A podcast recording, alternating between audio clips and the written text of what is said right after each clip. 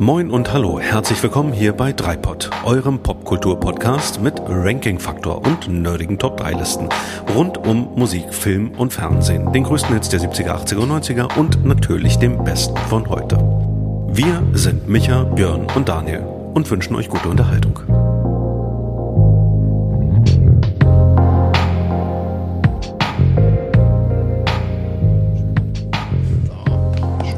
Fertig? Wunderschön. Wir laufen. Oh, wir laufen.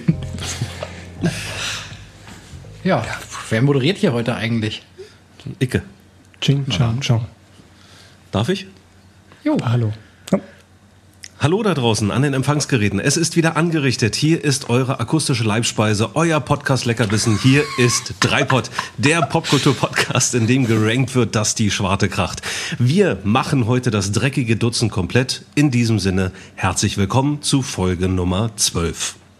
Und für die Zubereitung bin nicht nur ich alleine zuständig, sonst hieße die Sendung eins Pod und das klingt ja irgendwie doof, mitverantwortlich für den guten Geschmack. Der Mann, der beim Schnibbeln in der Küche gerne Trixi Belden hört, hier ist der muntere Medienmann Micha. Hi, schönen guten Abend. Das klang so ein bisschen, das klang so ein bisschen wie diese Herzblatt-Zusammenfassung. Ja, gerade. Ja, ey, ey, ist wirklich, das wirklich Mühe gegeben. Ja, mir wirklich Mühe, ja. Der Zweite im Bunde weiß nur zu gut, dass aufgenommene Kalorien auch verbrannt werden müssen. Der Mann, der beim Marathonlaufen auch mal ein gutes Hörbuch einlegt und sich bei Kilometer fünfunddreißig gedanklich nach Panem verabschiedet. Schön ist es, auf der Welt zu sein. Hier ist unser schunkelnder Schlagerschlingel, Björn. Wow. Kann ich jedes Mal so angekündigt werden? Hammer, guten Abend, Daniel. Ja, ich für meinen Teil vergesse das mit der Kalorienbilanz auch gerne mal. Ich heiße Daniel, freue mich sehr auf das heutige Drei-Gänge-Menü der ganz besonderen Art mit euch beiden. Jungs, schön, dass ihr da seid. Lasst uns über Popkultur reden. Ja, traumhaft. Das, das war so schön, das Intro, das hätten wir mitschneiden sollen. Gra- grade, ja. Geradezu Oscar-verdächtig, wolltest du sagen. Oh. Oh. Badum. Überleitung. Ja, also hätte man ja nicht. Ne? Ähm, ja. Aber ich, ihr wisst ja, ich hole gerne nochmal alle neu zugeschalteten ab, die uns vielleicht noch nicht entdeckt haben zuvor. Bei Dreipod reden wir über Popkultur. Das heißt, wir reden über Filme, über Serien, Musik, Hörbücher, Hörspiele, über popkulturelle Phänomene aller Art, die uns so einfallen und die ihr, liebe Hörerinnen und Hörer, uns vorschlagt. Heute, so haben wir uns es zumindest am Ende der letzten Folge überlegt und auch so angekündigt, sprechen wir über die Top drei Oscar-Fehlentscheidungen. Wir werden also mal ganz genau hinschauen und diskutieren, was die Academy so in den letzten einundneunzig Jahren verbrochen hat. Wobei, stelle ich jetzt mal so zur Diskussion, dieser Zeitraum vermutlich durch unser Lebensalter ein bisschen eingeschränkt wird. Wie seht ihr das? Will ich noch nicht zu viel verraten. Bevor wir tatsächlich dann ins Thema tiefer einsteigen, vielleicht nochmal den Blick zurück auf die vorherigen Folgen. Micha, ich glaube, auch du hast wieder Hörerbriefe bekommen. Es gab wieder Feedback auf unsere letzten Folgen. Micha, war, glaube ich, wieder viel Schönes dabei, oder? War sehr viel Schönes dabei, viel Anregung auch bekommen. Obwohl Hörerbriefe muss ich da jetzt in Anführungszeichen setzen, weil diesmal ist es tatsächlich ein Feedback von mir selber zur letzten oh. Folge. Oh. Und zwar habe ich mir äh, deinen dein Ratschlag zu Herzen genommen, habe mir Resturlaub angehört. Also ah. das von Daniel, auf, glaube ich, auf Platz zwei, gerankt im ja. Hörspiel, ja. Lieblingshörbuch aller Zeiten. Pitchy? Und genau Pitchy. Der. Malle, Pitchy Malle, aus Bamberg und äh, war sehr schwer angetan, muss ich sagen. Also ich ja. hatte ja letztes Mal schon erwähnt, ich habe den Vollidioten damals gelesen, also das Erstwerk von Tommy Jaud. Ja. Und habe ihn dann so ein bisschen aus den Augen verloren und äh, habe mich wirklich sehr, sehr gut unterhalten gefühlt. Äh, Christoph Maria Habs ging es mir genauso wie dir, dass man nach einer Weile halt Stromberg vergessen hat und ja. ist einfach ein genialer Vorleser. Und ja, also es waren richtig schöne Stunden. Ja, mit dem cool, Beruf. Freut mich. Ja. Also tatsächlich auch die, die diese unterschiedlichen Dialekte, ne? Das ist ja. so, so großartig, wie er das gemacht hat. Also, das stimmt. Ja. Aber klar, also wir haben wir haben natürlich den einen oder anderen Aufhänger zu früheren Folgen. Ähm, du hast jetzt eben unsere unsere Hörspiel- und Hörbuchfolge, die Folge Nummer elf angesprochen. Ähm, ich habe letztens noch ein sehr schönes Feedback bekommen von unserem mittlerweile treuen Hörer, wie er mir verraten hat, nämlich von Gregor. Der hat uns ähm, gleich mal bei der ersten Folge übel genommen. Die erste Folge, viele von euch erinnern sich, manche kennen sie nicht, die Filmbösewichte, die Top drei Filmbösewichte. Und er nimmt uns übel, dass wir Blofeld nicht genannt haben. Also der gehört für, für, für ihn äh, eindeutig dazu. Und ich habe hab ihn damit besänftigt, dass wir vielleicht irgendwann mal eine James-Bond-Sonder-Top drei äh, für ihn machen. Das ähm, stimmt. Wobei Blofeld stellt sich ja die Frage, welche Verkörperung? Doch nicht ja. Christoph Waltz. Weil das war ja schon ein bisschen peinlich. Das muss ich ihn, das muss ich ihn tatsächlich nochmal fragen, ja, das stimmt. Und er hat, er hat uns auch nochmal zu unserer Top drei der Tom Cruise Filme, das war, glaube ich, die sechste, siebte Folge, die wir gemacht haben, äh, hat er mir auch noch Feedback, Feedback gegeben und natürlich fehlte ihm Cocktail. Ja, das ist, äh ja, ja. Ich hab's, ich hab's hatte ihn gesagt. ja am, am Ende erwähnt. Ne? Ja. Mhm, ich habe mich gewundert, dass ihr beide ihn nicht genannt habt, aber gut. Ja. Gregor hat es jetzt getan.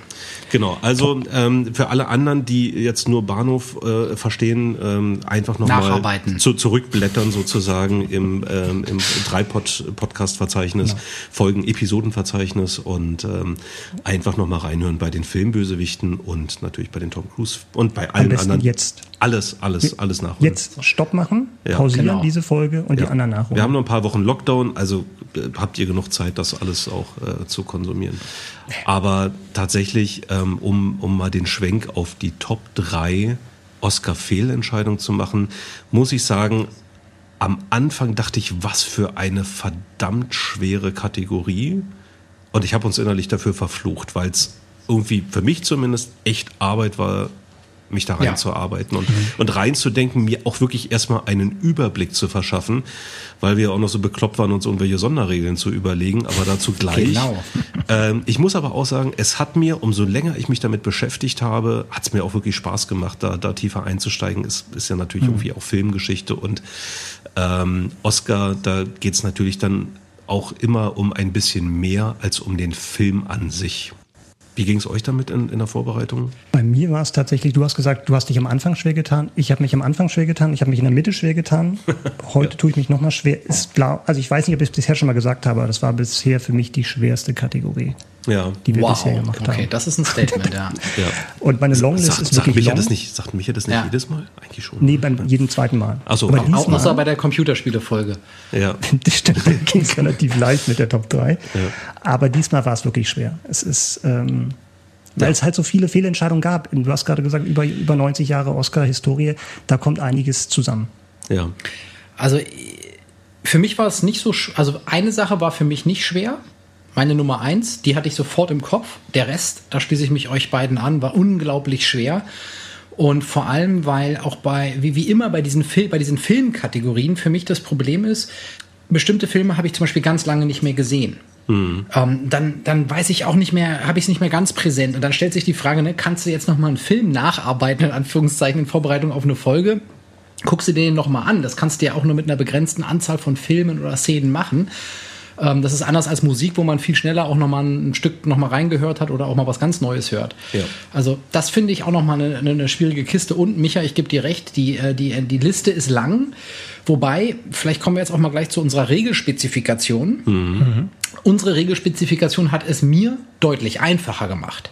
Weil hätten okay. wir diese Einschränkung nicht vorgenommen, dann wäre, wäre es noch viel schwieriger gewesen. Ein ganz weites Feld, das stimmt. Mhm. Ja.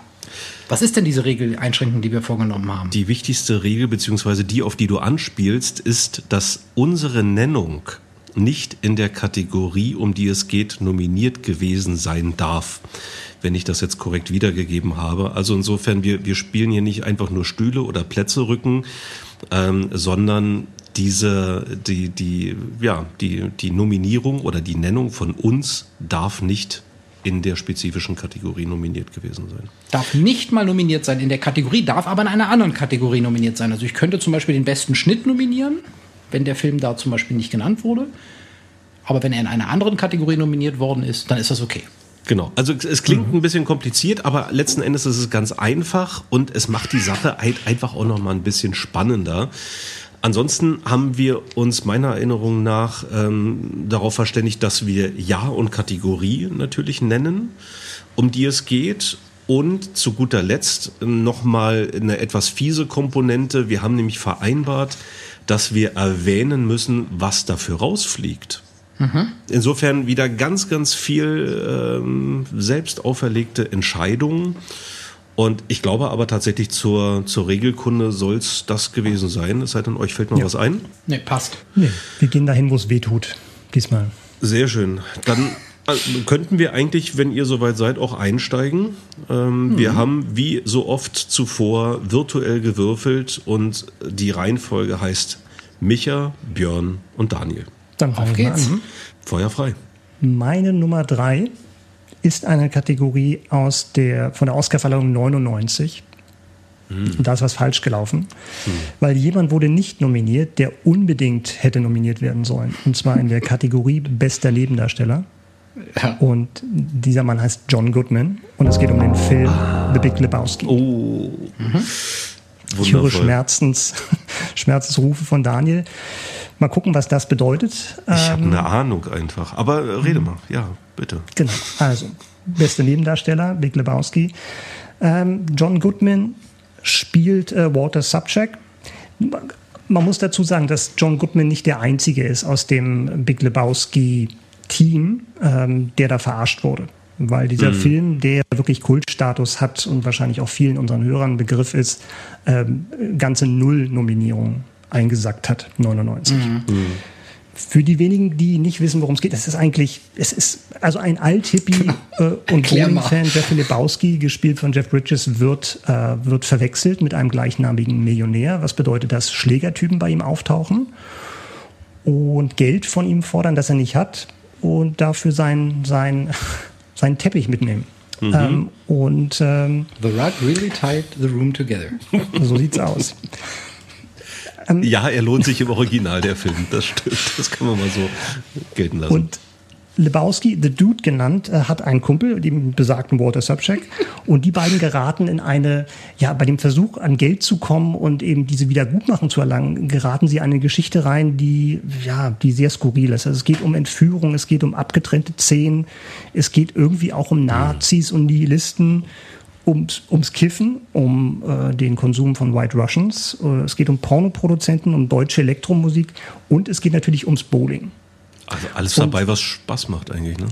Sehr vor, für jeden vor was, allem Bowling. für, für, für genau. jeden was dabei, würde ich sagen. Also ja. ist, eigentlich ist es eine sehr komplexe Handlung, aber das Schöne ist, sie ist eigentlich komplett unwichtig. Mhm. Es geht mhm. eigentlich viel mehr darum, eben diesen den, den Darstellern beim, beim Spaß haben, zuzuschauen und genauso viel Spaß zu haben. Und da fällt halt dieses Duo besonders auf. Also ja. der Dude, Jeff Bridges und Walter, gespielt von, von John Goodman.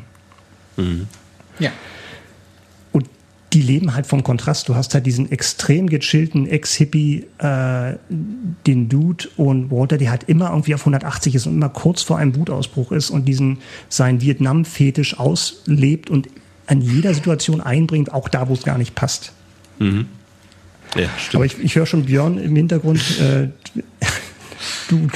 Du, du, dich drängt's auch schon, was zu ich, sagen. Ich glaube, ich glaube, also ich kann mir wirklich lebhaft vorstellen, wie Björn gerade mit den Hufen scharrt.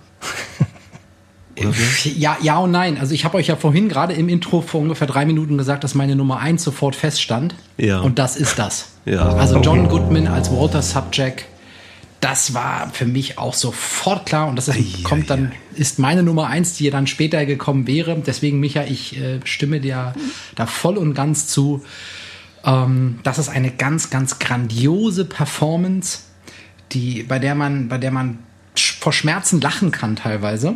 Hm. Äh, und äh, die auch also skurril ist und trotzdem glaubhaft. Äh, der totale Kontrapunkt zum Dude, du hast es ja gerade schon gesagt, der ultra gechillt ist quasi.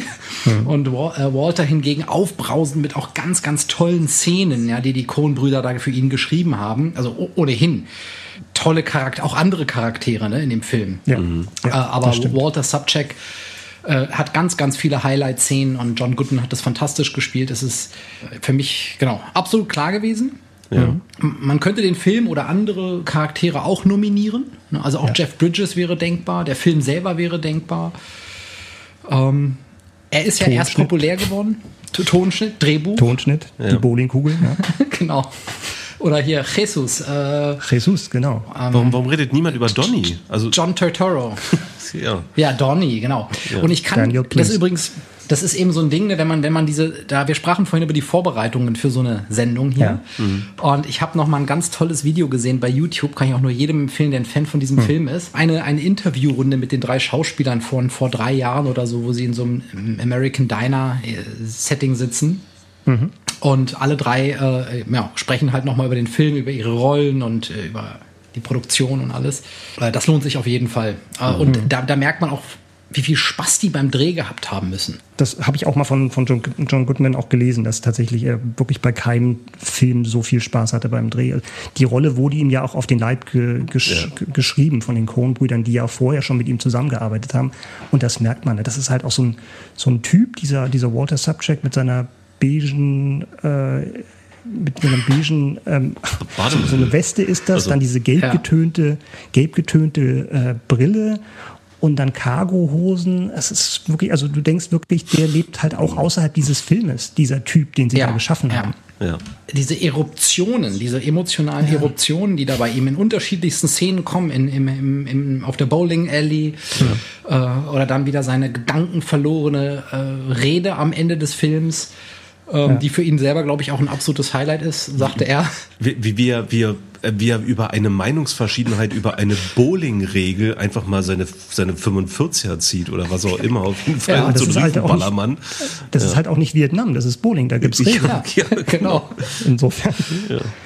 Das finde ich auch das Erstaunliche, wie du schon sagtest, Björn, er steht immer kurz vor so einem Wutausbruch und hält sich mit Mühe zurück und manchmal halt auch nicht mehr, dann, dann ist das zu weit, aber auch super eloquent dann, auch wenn es ums Argumentieren geht. Ne? Er muss sich zwar immer irgendwie, irgendwie zurückhalten, aber er ist jetzt kein, kein, kein Idiot, der irgendwie nichts im Kopf hat. Ne? Er, er weiß schon, sich auszudrücken und diesen Kontrast, das macht das noch umso spannender. Absolut. Und, und er kommt ja auch emotional immer wieder runter. Also man sieht das mhm. ja in seinem ja. Gesicht dann auch arbeiten, wo er dann äh, verar- also völlig davon überzeugt ist, dass dieser Wutausbruch okay war, weil hier zum Beispiel eine Grenzüberschreitung vorgelegen hat, weil der andere Bowling-Spieler die Linie überschritten hat oder so ja. und er deswegen die fünfundvierziger ziehen kann. Und dann, wenn er sich so runterbricht und die Mimik äh, ist herrlich äh, oder die Szene, wo er, es gibt dann eine Szene, wo er ein, ein, vor Wut ein Auto zertrümmert. Mhm. Und da, da haben sie übrigens auch erzählt, da haben sie die ganze Nachbarschaft für abgeriegelt. Und, ähm, und die Leute halt ausbezahlt dafür, dass man da halt nachts so eine, Dreh, äh, halt so eine extrem laute Szene drehen kann, wo, man, wo er halt mit einem Brecheisen ein Auto zertrümmert mhm. äh, und dann ziemlich stark flucht dabei. Äh, und er meinte, als Schauspieler war das für ihn halt eine riesen Herausforderung in dieser gesitteten äh, Nachbarschaft da, äh, dieser Vorstadtszene, da nachts so abzugehen und übel zu fluchen. Mhm. Mhm. Äh, aber ja, auch das eine herrliche Leistung. Ich wusste übrigens gar nicht, dass, ähm, dass die äh, fürs Fernsehen eine Version ja. nochmal eingesprochen haben ohne ähm, Flüche. Ja. Also irgendwie so eine, so eine, wie nennt sich das in Amerika, ein P G dreizehn. Genau, mhm. die Autoszene ist ja besonders skurril, wie sie es da genau, genau, haben. Genau, ja. Und das, da haben sie wohl, da haben sie wohl auch, ähm, da hatten sie Freiheit, ne? Da gab es kein Skript für, das durften sie ja. frei ähm, einsprechen. Und äh, er sagte auch, dabei kam dann, also ne, genau wie in dieser Autoszene, ziemlicher Nonsens dann bei rum. Mhm. Mhm. Micha, wer fliegt denn raus dafür bei dir? Äh, bei mir, das ist eine schwere Frage. Ich muss noch mal ganz kurz noch mal sagen, als kurzen Funfact, dass, wo man denkt, die, die Figur von, äh, von Walter Subject ist so irgendwie aus, aus dem Nichts gekommen, da tatsächlich gibt es eine reale Vorlage, und zwar den Filmemacher John Milius, mit dem die Coen-Brüder bekannt sind, und der ähm, Autor ist von Ap- Ä- Apocalypse Now zum Beispiel und von Conan. Also mhm. auch so ein skurriler Typ, auch so ein waffennah und Kriegsverherrlicher, wenn man so will. Auch ganz spannend, eben, wie viel dann eben auch dann eben es reale Vorbilder gibt. Mhm. Ja, wer fliegt raus? Äh, habe ich mich auch schwer getan. Ich habe zwei Kandidaten und habe mich dann für einen entschieden. Ähm, zum einen gibt es äh, Geoffrey Rush in Shakespeare in Love, aber mhm. da, dadurch, dass Komödien ohnehin schweren Stand haben bei den Oscars, würde ich Ed Harris rausschmeißen mhm. aus den Nominierungen, der in Truman Show den Regisseur gespielt hat. Mhm. Mhm. Auch nicht schlecht, aber wie gesagt, kein Vergleich mit John Goodman ja. in Big Lebowski. Dann macht Björn jetzt mit seiner, mit seiner Nummer zwei weiter. Mit meiner Nummer drei fange ich mal äh, an. Mit deiner Nummer drei, Entschuldigung. Ja, schon wieder ganz durcheinander hier. ähm, ich gehe in das Jahr neunzehnhundertsiebenundachtzig, also es sind die Oscar-Nominierungen neunzehnhundertsiebenundachtzig. Der mhm. Film ist von neunzehnhundertsechsundachtzig. Und ich nominiere John Hughes in der ah. Kategorie Bestes Originaldrehbuch für den Film Ferris Bueller's Day Off. Dann die schweren Geschütze aufgefahren. Aber, aber richtig, der schweren ganz, Geschütze. ganz tief gebuddelt hier, der Björn. Ja, schönes ganz Ding. Tief. Bueller. Ja, also Ferris Bueller's Day Off. Ja. Ein, man könnte sagen, genau, Teenager-Film. Eine Komödie, würde man äh, in erster Linie wahrscheinlich sagen. Ferris macht blau in der deutschen Übersetzung. Ferris macht blau auf Deutsch. Ja. Ähm, und das ist eigentlich im Grunde genommen die Inhaltsangabe. Stimmt. Äh, Ferris Bueller ist der äh, Protagonist dieses Films äh, und der ist Schüler an einer Highschool und möchte äh, einen Tag blau machen mit seiner Freundin und seinem besten Kumpel Cameron, den er davon aber erstmal überzeugen muss. Mhm. Und der Film handelt von diesem Tag, an dem die drei dann auch tatsächlich blau machen. Und man könnte sagen, es ist äh, einerseits eben eine klassische Komödie, es ist eine Komödie, es ist also ein lustiger Film mit viel Comedy-Elementen, ähm, aber auch mit viel nachdenklichen äh, Elementen, ähm, traurigen äh, Episoden und Szenen da drin enthalten, die sich rund um, äh, die Teen- um Teenager-Leben drehen. Ähm, ohnehin, der äh, Regisseur und Produzent John Hughes, ja bekannt mhm. für seine äh, Teenager-Filme oder Coming-of-Age-Filme, mhm. äh, mhm. in erster Linie, ne? Breakfast Club beispielsweise, aber später auch ähm, mit äh, Home Alone äh, ja, bekannt schon. geworden. Ja, ja. Ich finde ich find an diesem Film ähm, diverse Dinge richtig klasse. Ganz kurz nochmal zum, zum detaillierteren Inhalt. Ferris Bueller und seine Freundin machen diesen Tag eben blau und überreden den Cameron, der sich da erst ein bisschen gegen sträubt äh, und äh, dann aber überzeugt werden kann. Und sie äh, stehlen dazu auch noch gleich den Ferrari von Camerons Vater und äh, erleben dann an diesem Tag eben allerlei ja, lustige Dinge, die man als Teenager gern so machen würde, wenn man könnte. Mhm. Äh, aber was ist daran jetzt so toll für mich? Ganz viele verschiedene Dinge. Erstens, die Songs. Ein ganz, ganz toller Soundtrack. Unter anderem singt Ferris auch einmal im Film Twist and Shout äh, und Dankeschön äh, auf einer großen Parade in Chicago. Dann wiederum äh, ist es auch so, dass, äh, ja, ich meine, Ferris Bueller, der verkörpert eigentlich all das, was man als Teenager vielleicht gern sein würde. Mhm. Er ist selbstbewusst, er ist cool, er hat die hübscheste Freundin, er traut sich alles. Und dann der, der Antagonist quasi, Cameron, sein bester Freund, ist vielleicht eher der, der man wirklich ist als Teenager. Oder wo viele vielleicht eher sich se- wirklich sehen. Also ein ängstlicherer Typ, ähm, der Probleme mit seinen Eltern hat äh, und auch sehr traurig ist, was in einigen Szenen auch ganz stark zum Ausdruck kommt. Zum Beispiel in einer Szene im, im Museum. Mhm. Äh, gibt's eine ganz, die, die auch toll inszeniert ist, äh, wo er dann so ein kleines Mädchen sieht, äh, was weint an dem Arm der Mutter, die sich aber offensichtlich nicht wirklich um die Kleine kümmert. Mhm. Und das löst dann bei ihm eben auch diese Traurigkeit aus, weil er, weil er da eben, so würde ich es mal reininterpretieren, die Traurigkeit in der ja, fehlenden Beziehung zu seinem Vater oder seinen Eltern eben auch sieht. Mhm. Mhm. Und ähm, ja, man, es ist voll mit ganz, ganz vielen tollen Zitaten, die man bring, bringen kann. Dani hat ja vorhin schon angefangen ja. mit dem Lehrer, mit dem staubtrockenen Ökonomielehrer, der da Bueller, Bueller, Bueller, die Szene. Ja. Und da gibt es diverse weitere Zitate. Und ich finde eben ganz besonders toll, dass auch gegen Ende hin, Spoiler, Björn macht jetzt wieder seinem Namen alle Ehre, ich denke ja, mal, der ja, den Film ja, bis jetzt ja, noch ja. nicht gesehen hat. Ist selber ähm, schuld. Der ist selber schuld, genau. Ist es eben dann doch nicht eben nur eine reine Teenager-Komödie, sondern man erkennt diesen ganzen Schmerz in dem Cameron, den Schmerz zu seinem ihm fehlenden Vater. Mhm. Und Ferris, der den ganzen Film über so ein bisschen, ja, eine Mischung aus materialistisch, äh, hedonistisch wirkt, wird mhm. dann ganz am Ende auf einmal, als er die, die, die wirklich die schwere Last bei seinem Freund spürt, das erste Mal übernimmt er dann auch selber Verantwortung und bietet sich an, sich zu opfern für den Ferrari, den sie zerstört haben. Und ja, deswegen finde ich insgesamt, ähm, wäre der Film übrigens auch, äh, ich hätte, ich habe mir auch überlegt, ob ich ihn als Film nominiere, als besten Film. Äh, man hätte auch Matthew Broderick, der Ferris spielt, als Hauptdarsteller nehmen können, Alan Rock als Cameron. Es gab insgesamt keine einzige Nominierung. Ja. Äh, und deswegen habe ich mich aber am Ende für das Originaldrehbuch entschieden, äh, was äh, er wohl in wenigen Stunden geschrieben haben soll.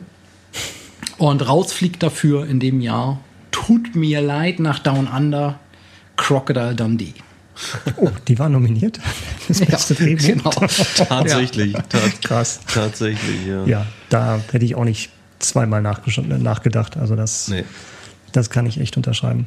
Ja, aber schöne Nominierung. Also eine coole Wahl, äh, ja. ja. John, John Hughes hätte es schon verdient. Und ich meine, er ist ja, er ist ja auch äh, gerade was diese diese Coming-of-Age-Geschichten angeht, äh, war ja auch schon da kein kein Unbekannter. Ne? Also man man mhm. denke an ähm, äh, The Breakfast Club hat er gemacht, ja. ähm, Pretty in Pink ähm, äh, hat er hat er das Drehbuch geschrieben und natürlich auch Lisa. Äh, der der helle Wahnsinn, wie der Film auf Deutsch heißt, also wieder so ein schwachsinniger Titel, aber gut. Weird Science im, im Original, ähm, auch eine ne, herrliche Teenie-Jungs-Komödie äh, mit sehr äh, interessanten ähm, Jugendfantasien. Aber äh, tatsächlich, Ferris macht Blau einfach ein Film, den man, den man gesehen haben muss. Ja. Und da sind wir wieder, wir Kinder der achtziger. Ja, so Ach, ist es. Ja, wieder, nicht ein, wieder auch ein Zeichen dafür, dass, dass Komödien da generell unterschätzt werden. Ja. Bei den ja. Oscars und ja. bei Kritikern und so.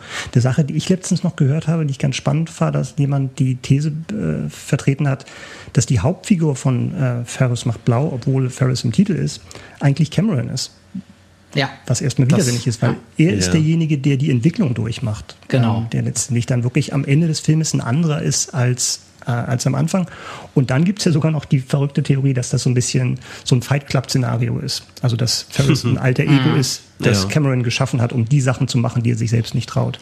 Genau. Aber, aber so ein bisschen ist, ist Ferris ja dadurch auch die gute Seele, ne? Also der Cameron halt auch immer wieder anstachelt und triezt und hm. ihn dazu animiert, irgendwie am Leben teilzunehmen. Ähm, hm. Ja, absolut. Es, es, gibt, es gibt ja diese, diese, diese absurde Szene, ähm, Cameron liegt da irgendwie zu Hause so im halbdunklen Zimmer und ist völlig fertig und äh, Ferris ruft ihn an und versucht ihn halt eben zu animieren, hey, komm mit raus und lass uns, lass uns irgendwie äh, durch die Stadt fahren oder was auch immer, eben blau machen.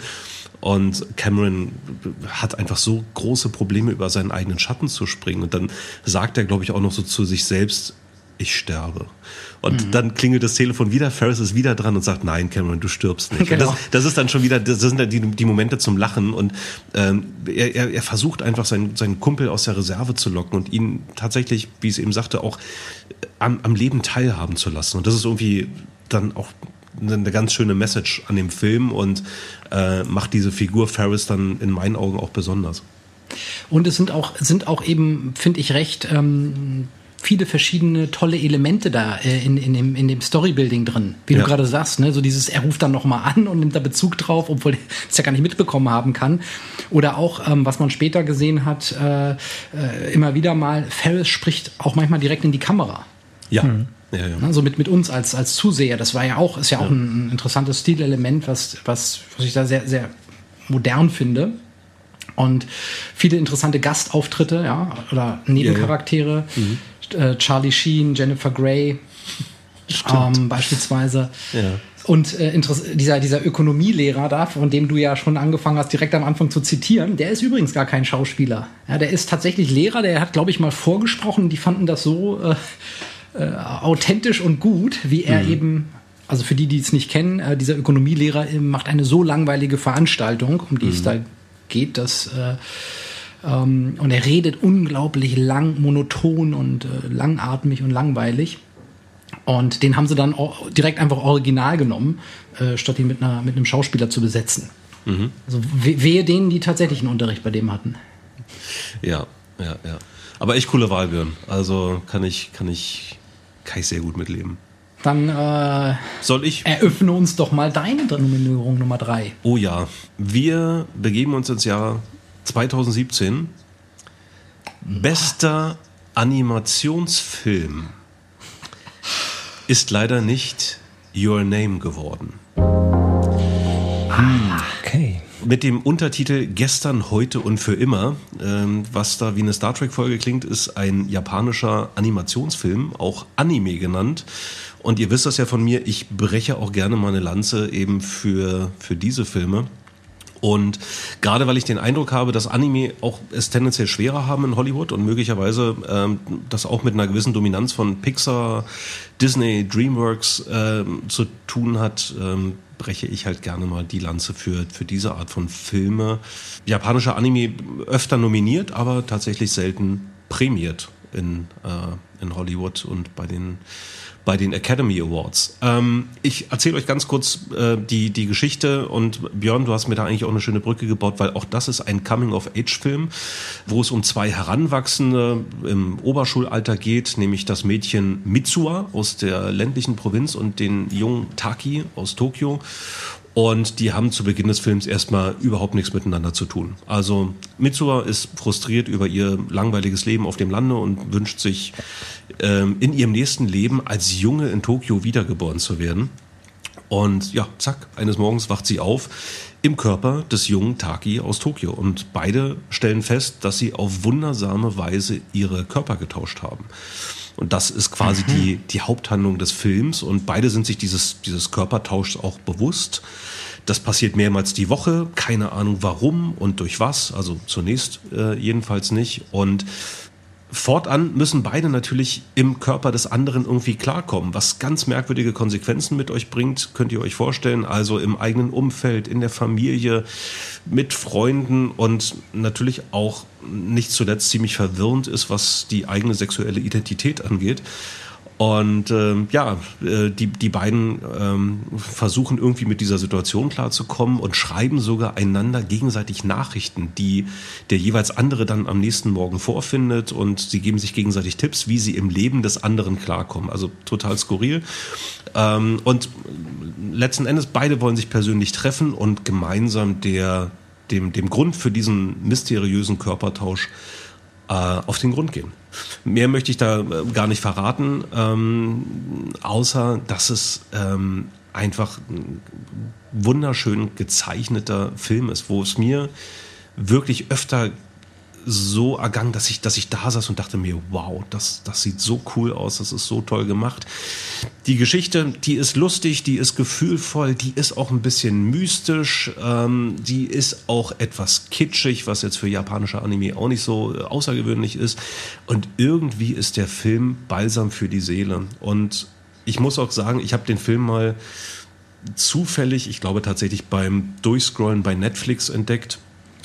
Und ähm, in dem Moment, wo ich ihn dann auch gesehen hatte, mich dazu auch so ein bisschen zu, zu den Hintergründen belesen, ähm, weil ich tatsächlich dann auch festgestellt habe, wow, was was für ein cooler Film, ja, und der hat der hat richtig Spaß gemacht.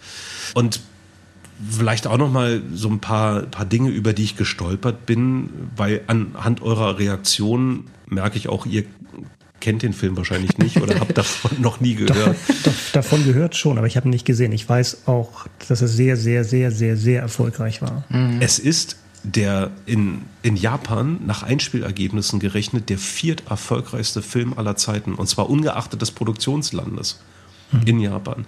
Ähm, und es ist tatsächlich der zweit erfolgreichste japanische Anime-Film weltweit. Nicht nur, nicht nur in Asien, nicht nur in Japan, Ähm, sondern tatsächlich auch hierzulande. Ähm, der Film war am, am ersten Spieltag wahnsinnig erfolgreich und äh, konnte sich da durchaus mit Filmen wie Star Wars, Die letzten Jedi oder äh, The Commuter äh, messen. Also äh, wirklich Hollywood-Blockbuster-Produktionen. Und äh, dieser Film war auch in den deutschen Kinos bereits am ersten Tag wahnsinnig erfolgreich. Und dafür ist der Film, finde ich, also das war ja auch in meiner Wahrnehmung ähm, sehr, sehr unscheinbar, sehr unbekannt. Ich hatte das mhm. damals überhaupt nicht mitbekommen, sondern tatsächlich ähm, ja erst bei Netflix gesehen. Und ähm, deswegen meine, meine, meine Anime-Lanze sozusagen, die ich breche. Und ach so, genau. Ähm, wer, wer, wer fliegt raus? Ähm, Zoomania. Ähm, schlicht und ergreifend. ähm, das geht ganz schnell. Also, weil die witzigste Szene trotz ist des die, Faultiers. Die, das ist die witzigste Szene. Die witzigste ja, ja, Szene stimmt. ist, wie das Faultier das anfängt zu lachen. Und die hat man bereits im, die hat man bereits im Trailer gesehen. Und ansonsten ist das ein netter, lustiger Disney-Animationsfilm. Ähm, ah, hat schon seine ich, Längen, ja. Ich, ich, ich, ich bin wirklich eingeschlafen dabei. Also ohne Witz, ich bin, bin da zwischendurch eingeschlafen. Der ist nett, der ist lustig, aber der ist bei weitem kein Oscar-verdächtiges Meisterwerk. Und ähm, darüber bin ich gestolpert, und dann muss ich wirklich sagen, bester Animationsfilm, ganz klar Your Name im Jahr zweitausendsiebzehn. Ja, cool. cool. Ich hatte den schon länger auf meiner Liste oder auf meinem Pile of Shame, wie ja. es so schön heißt, liegen. Und äh, jetzt ist er noch mal ein Stückchen nach oben gerückt. Also, also ne, wie, wie gesagt, man muss sich ja. ein bisschen drauf einlassen, ähm, ja. weil, weil ähm, Filme dieser Art natürlich immer noch mal ein spezielleres Erzähltempo hm. haben. Und sicherlich erklär, auch ein bisschen, erklär mir das hm? mal ganz kurz, weil hm? ich, ich, ich gebe jetzt, ich oute mich jetzt mal ganz, ganz krass. Ich hm? habe diese so eine, so eine Anime-Filme noch nie gesehen. Auf was muss ich mich jetzt einlassen?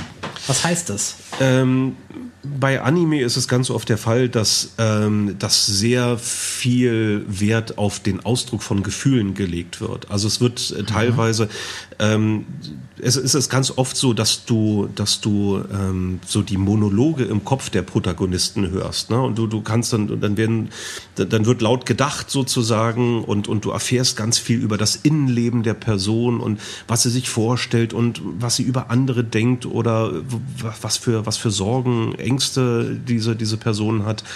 Mhm. Ähm, das, das wird mitunter so ein bisschen in die Länge gezogen. Ähm, das ist aus meiner und Sicht das, relativ... Und das bei mehreren Charakteren im Film. Also nicht nur, bei, nicht nur beim Protagonisten, sondern bei ja, mehreren. Ja, in, in, in dem Fall, in dem, naja, in dem Fall gibt es halt Fall zwei, bei den beiden. zwei Protagonisten. Ähm, ja. Also sagen wir mal so, ich, ich würde sagen, der Film, der, mhm. der kann schon sehr, sehr gut ähm, mit westlichen Standards mithalten, was eben so Erzähltempo und, und ähm, Storyline angeht. Ja, also da gibt's, da, da habe ich schon, da habe ich schon Schlimmeres gesehen aus Fernost, ähm, wo du wirklich irgendwann denkst, so, boah, komm jetzt mal zum Punkt bitte. Ja. Okay. Ähm, Also insofern stelle ich ein bisschen darauf ein, dass das, dass das vielleicht eine etwas größere Rolle spielt. Und ja, der Film ist ein bisschen kitschig. Ne? Also er ist, ähm, wie, wie ich schon sagte, er ist schön anzusehen. Es ist eine, es ist eine schöne Story, aber es macht wirklich Spaß. Und es, ist, es sieht fantastisch aus. Es ist wirklich ganz, ganz großartig gemacht. Und ähm, darum geht's ja hier. Es geht ja nicht darum mhm. zu sagen, das ist der beste Film in diesem Jahr gewesen, aber es ist der beste Animationsfilm gewesen. Wenn ich mir ähm, tatsächlich eben diese... Ähm, diese, diese Liste da eben anschaue. Also gibt noch einen weiteren Anime, der, der, der nominiert war, nämlich die Rote Schildkröte. Da muss ich zu meiner Schande gestehen, den habe ich nicht gesehen. Der soll auch sehr gut sein, aber gut, ich kann ja nur das bewerten, was ich gesehen habe und ähm, da hat dieser Film definitiv die Nase vorn vor Sumania. Ich kann nur sagen, Daniel, wieder mal vielen Dank für diese Inspiration. Äh, ich ich werde mir den auf jeden Fall, ja, ich werde mir den auf jeden Fall vornehmen und angucken.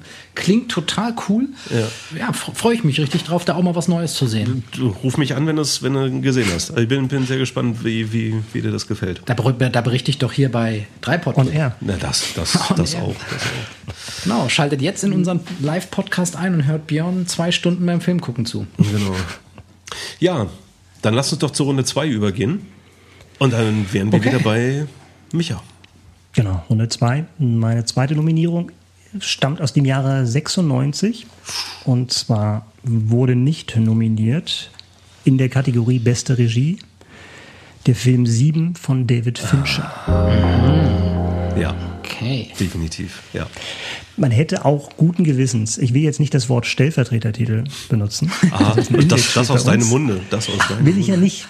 Du hast ja gesagt, ich habe es nicht benutzt. Ähm, aber wenn man es machen würde, dann man, man könnte natürlich auch andere Filme von ihm nominieren, ähm, die nicht nominiert waren. Also nennen, die nicht nominiert waren, zum Beispiel Fight Club hm. oder The Game. Er war ja. ja nominiert für den eher zu vernachlässigen Benjamin Button. Ja. Aber das ist eine andere Geschichte. Auf dem Papier ist Sieben eigentlich eine relativ simple Serienkiller-Story, so wie sie auch damals zu der Zeit, gerade Ende, Mitte der neunziger angesagt war. Mhm. Also der, der besonnene äh, Polizist Somerset, so kurz vor der Pensionierung, äh, wird zusammengesteckt in ein Team mit, mit Mills, dem eher ungestümen jungen Polizisten. Und ähm, eigentlich will Somerset, gespielt von Morgan Freeman, in, in Rente gehen. Aber ein Fall kommt ihm dazwischen, den er noch lösen möchte. Ähm, dummerweise stellt sich genau dieser Fall als, ähm, als, ein, als Mordserie eines Serienkillers heraus. Und ähm, eigentlich will dann Mills, gespielt von Brad Pitt, alleine übernehmen. Aber ähm, wie gesagt, Somerset möchte diesen Fall noch lösen, bevor er in Rente geht.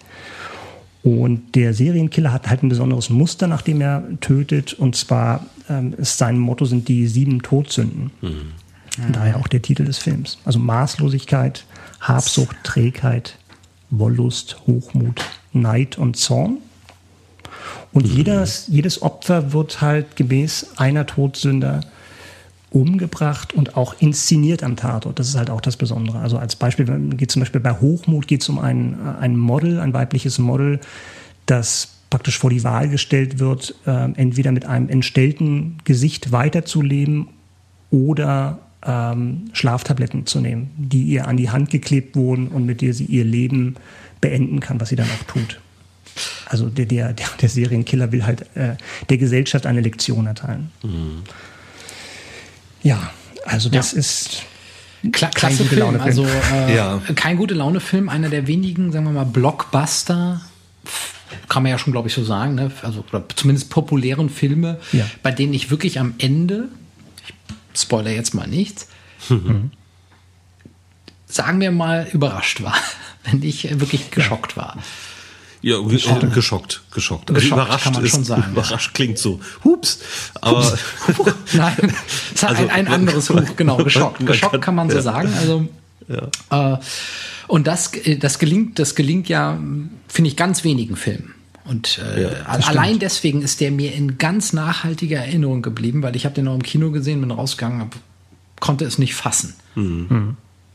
Das sind sogar mehrere Schockeffekte, finde ich. Ja, also total. Es gibt ja, ja, ja, in, der, ja. in, der, in den letzten Minuten halt mehrere ja, Wendungen, weiß ich gar nicht, aber mehrere Sachen, die sehr, wie du schon sagtest, sehr, sehr untypisch sind für einen, einen Film mit, mit, mit Brad Pitt in der Hauptrolle und namhaft besetzt und tatsächlich mhm. eher so ein Genrefilm. Und äh, der macht da einiges äh, wirklich sehr, sehr unerwartet. Und das ist natürlich dem Drehbuch zu verdanken. Das hat Fincher nicht geschrieben. Mhm. Dennoch finde ich, dass wirklich die größte Stärke wahrscheinlich, äh, insbesondere wenn man das Drehbuch mal gelesen hat, ich habe es vor einiger Zeit mal gelesen und das ist sehr, sehr sparsam geschrieben. Du hast sehr wenig Beschreibung, du hast natürlich den Dialog, der sehr nah an der gefilmten Fassung ist, aber es wird wenig ausgeschmückt, was die Atmosphäre des Films betrifft. Und ich finde, mhm. da hat wirklich Fincher seine absoluten Stärken mhm. gezeigt. Also dieses Look and Feel, diese anonyme Großstadt, ja. nachts, Regen, Dunkelheit, das hat er wirklich so toll ja. in Einklang ja. gebracht mit dieser Story, dass man das kaum noch trennen kann. Also ich, ich kriege tatsächlich Gänsehaut gerade. Wenn ich nochmal dran denke, das ist schon krass. Man hat bei bestimmten Szenen auch so den, den Eindruck, dass es wirklich auch nochmal in so einen Farbfilter getaucht wurde. Ne? Dass ja, es wirklich ja. nochmal so eine, dass, dass, dass, dass einzelne Szenen wirklich so einen ganz eigenen, markanten Look bekommen. Und mhm. äh, also auch schon früh im Film, wo, wo du gerade über Schockmomente sprachst, äh, ich glaube... Äh, war es Maßlosigkeit? War das eine der Todsünden? Tr- Trägheit, glaube ich, ne? Mit dem, achso, mit dem äh, ans Bett, Bett gefesselten, oder? Also, ja, genau, das war Trägheit. Meine ja, Fresse. Nee, ich glaube, Trägheit war der Mann mit dem Essen, der gezwungen wurde, ja, der ja. Zu, zu Tode genau. zu fressen. Genau. Achso, und, und der andere, der im Bett lag, was war der? Ihr Christen wisst das besser. Ist auch egal. Also auf jeden Fall diese, diese Szene, ähm, also, das, ja, Herz in die Hose, ja. ne? Also. Ja. Nee, ich wollte gerade sagen, ins, insgesamt auch der, der, der, der Cast, ne, top. Morgan ja, ja. Freeman, glaube ich, noch dabei, mhm. Gwyneth Paltrow, Kevin Spacey auch. Mhm. Ja, der sich ja auch in den, in den Credits nicht ähm, nennen wollte oder hatte wirklich darauf bestanden, eben um diese Überraschung zu haben. Ähm, mhm. dass er sehr spät auftritt. Und äh, ja, Daniel, du hast gerade den Look an, diese, diese, diese Farbveränderung, die hat man ja sehr oft in den Fincher-Filmen, dass da ja. so eine Art Filter drüber gelegt ist. Und das trägt nochmal dazu bei, dass es halt diesen... Ja, dass es so zeitlos wirkt auch. Ähm, ja. man, man kriegt mhm. eigentlich überhaupt keine Orientierung. Es soll wohl Los Angeles sein, aber man würde da nicht drauf kommen, bis es halt dann irgendwie am, am Schluss des Filmes halt dann rausgeht zum ersten Mal an die Stadt. Und ich finde, David Fincher hat wirklich diesen unvergleichlichen Stil, aber trotzdem, was ihn halt wirklich auszeichnet, im Gegensatz zu anderen Regisseuren, die halt auch für, ein, für eine sehr markante Ästhetik bekannt sind, so wie, ähm, wie Terry Gilliam oder Wes Anderson, über den wir ja auch schon gesprochen haben, oder mhm. Tim Burton, mhm. ist das ja meiner Meinung nach wirklich noch, noch ein besseres Auge für Story hat. Also zum einen einerseits wirklich dieser Ästhet zu sein, aber trotzdem die Story so abzuklopfen, wenn du ein, ein Projekt entwickelst, dass da wirklich jedes Zahnrad ins nächste äh, mhm. sich fügt. Und dieses Verständnis für Story zu haben, das ist Stimmt, wirklich ja. eine Besonderheit, was ihn, was ihn wirklich besonders macht und was auch dazu führt, dass er, glaube ich, ich glaub, einer der wenigen, der noch keinen schlechten Film gedreht hat. Das stimmt. Also, meine, selbst, also, selbst, ein James, selbst ein James Cameron hat noch hat Piranhas zwei gedreht oder sowas. Dabei. Was war daran schlecht? Was war daran schlecht? aber, aber Michael, das, ja. das ist genau, ich musste gerade an mehrere Filme denken, mhm. bei, bei denen im Grunde das, das zutrifft, was du gerade sagst. Also diese, wo, wo die Story wohl auch am Ende oft Überraschungen sind, Wendungen, mhm. die man nicht erahnt hat.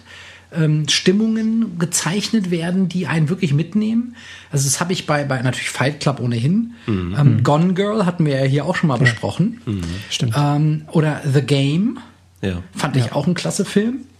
Auch und diese überall schafft er das. Ver- Verblendung fand ich auch, so, obwohl es jetzt nur eine Romanverfilmung war, auch schon zum zweiten Mal. Aber wie gesagt, er hat ja. da wirklich ein, wirklich ein Händchen für. Und äh, ja.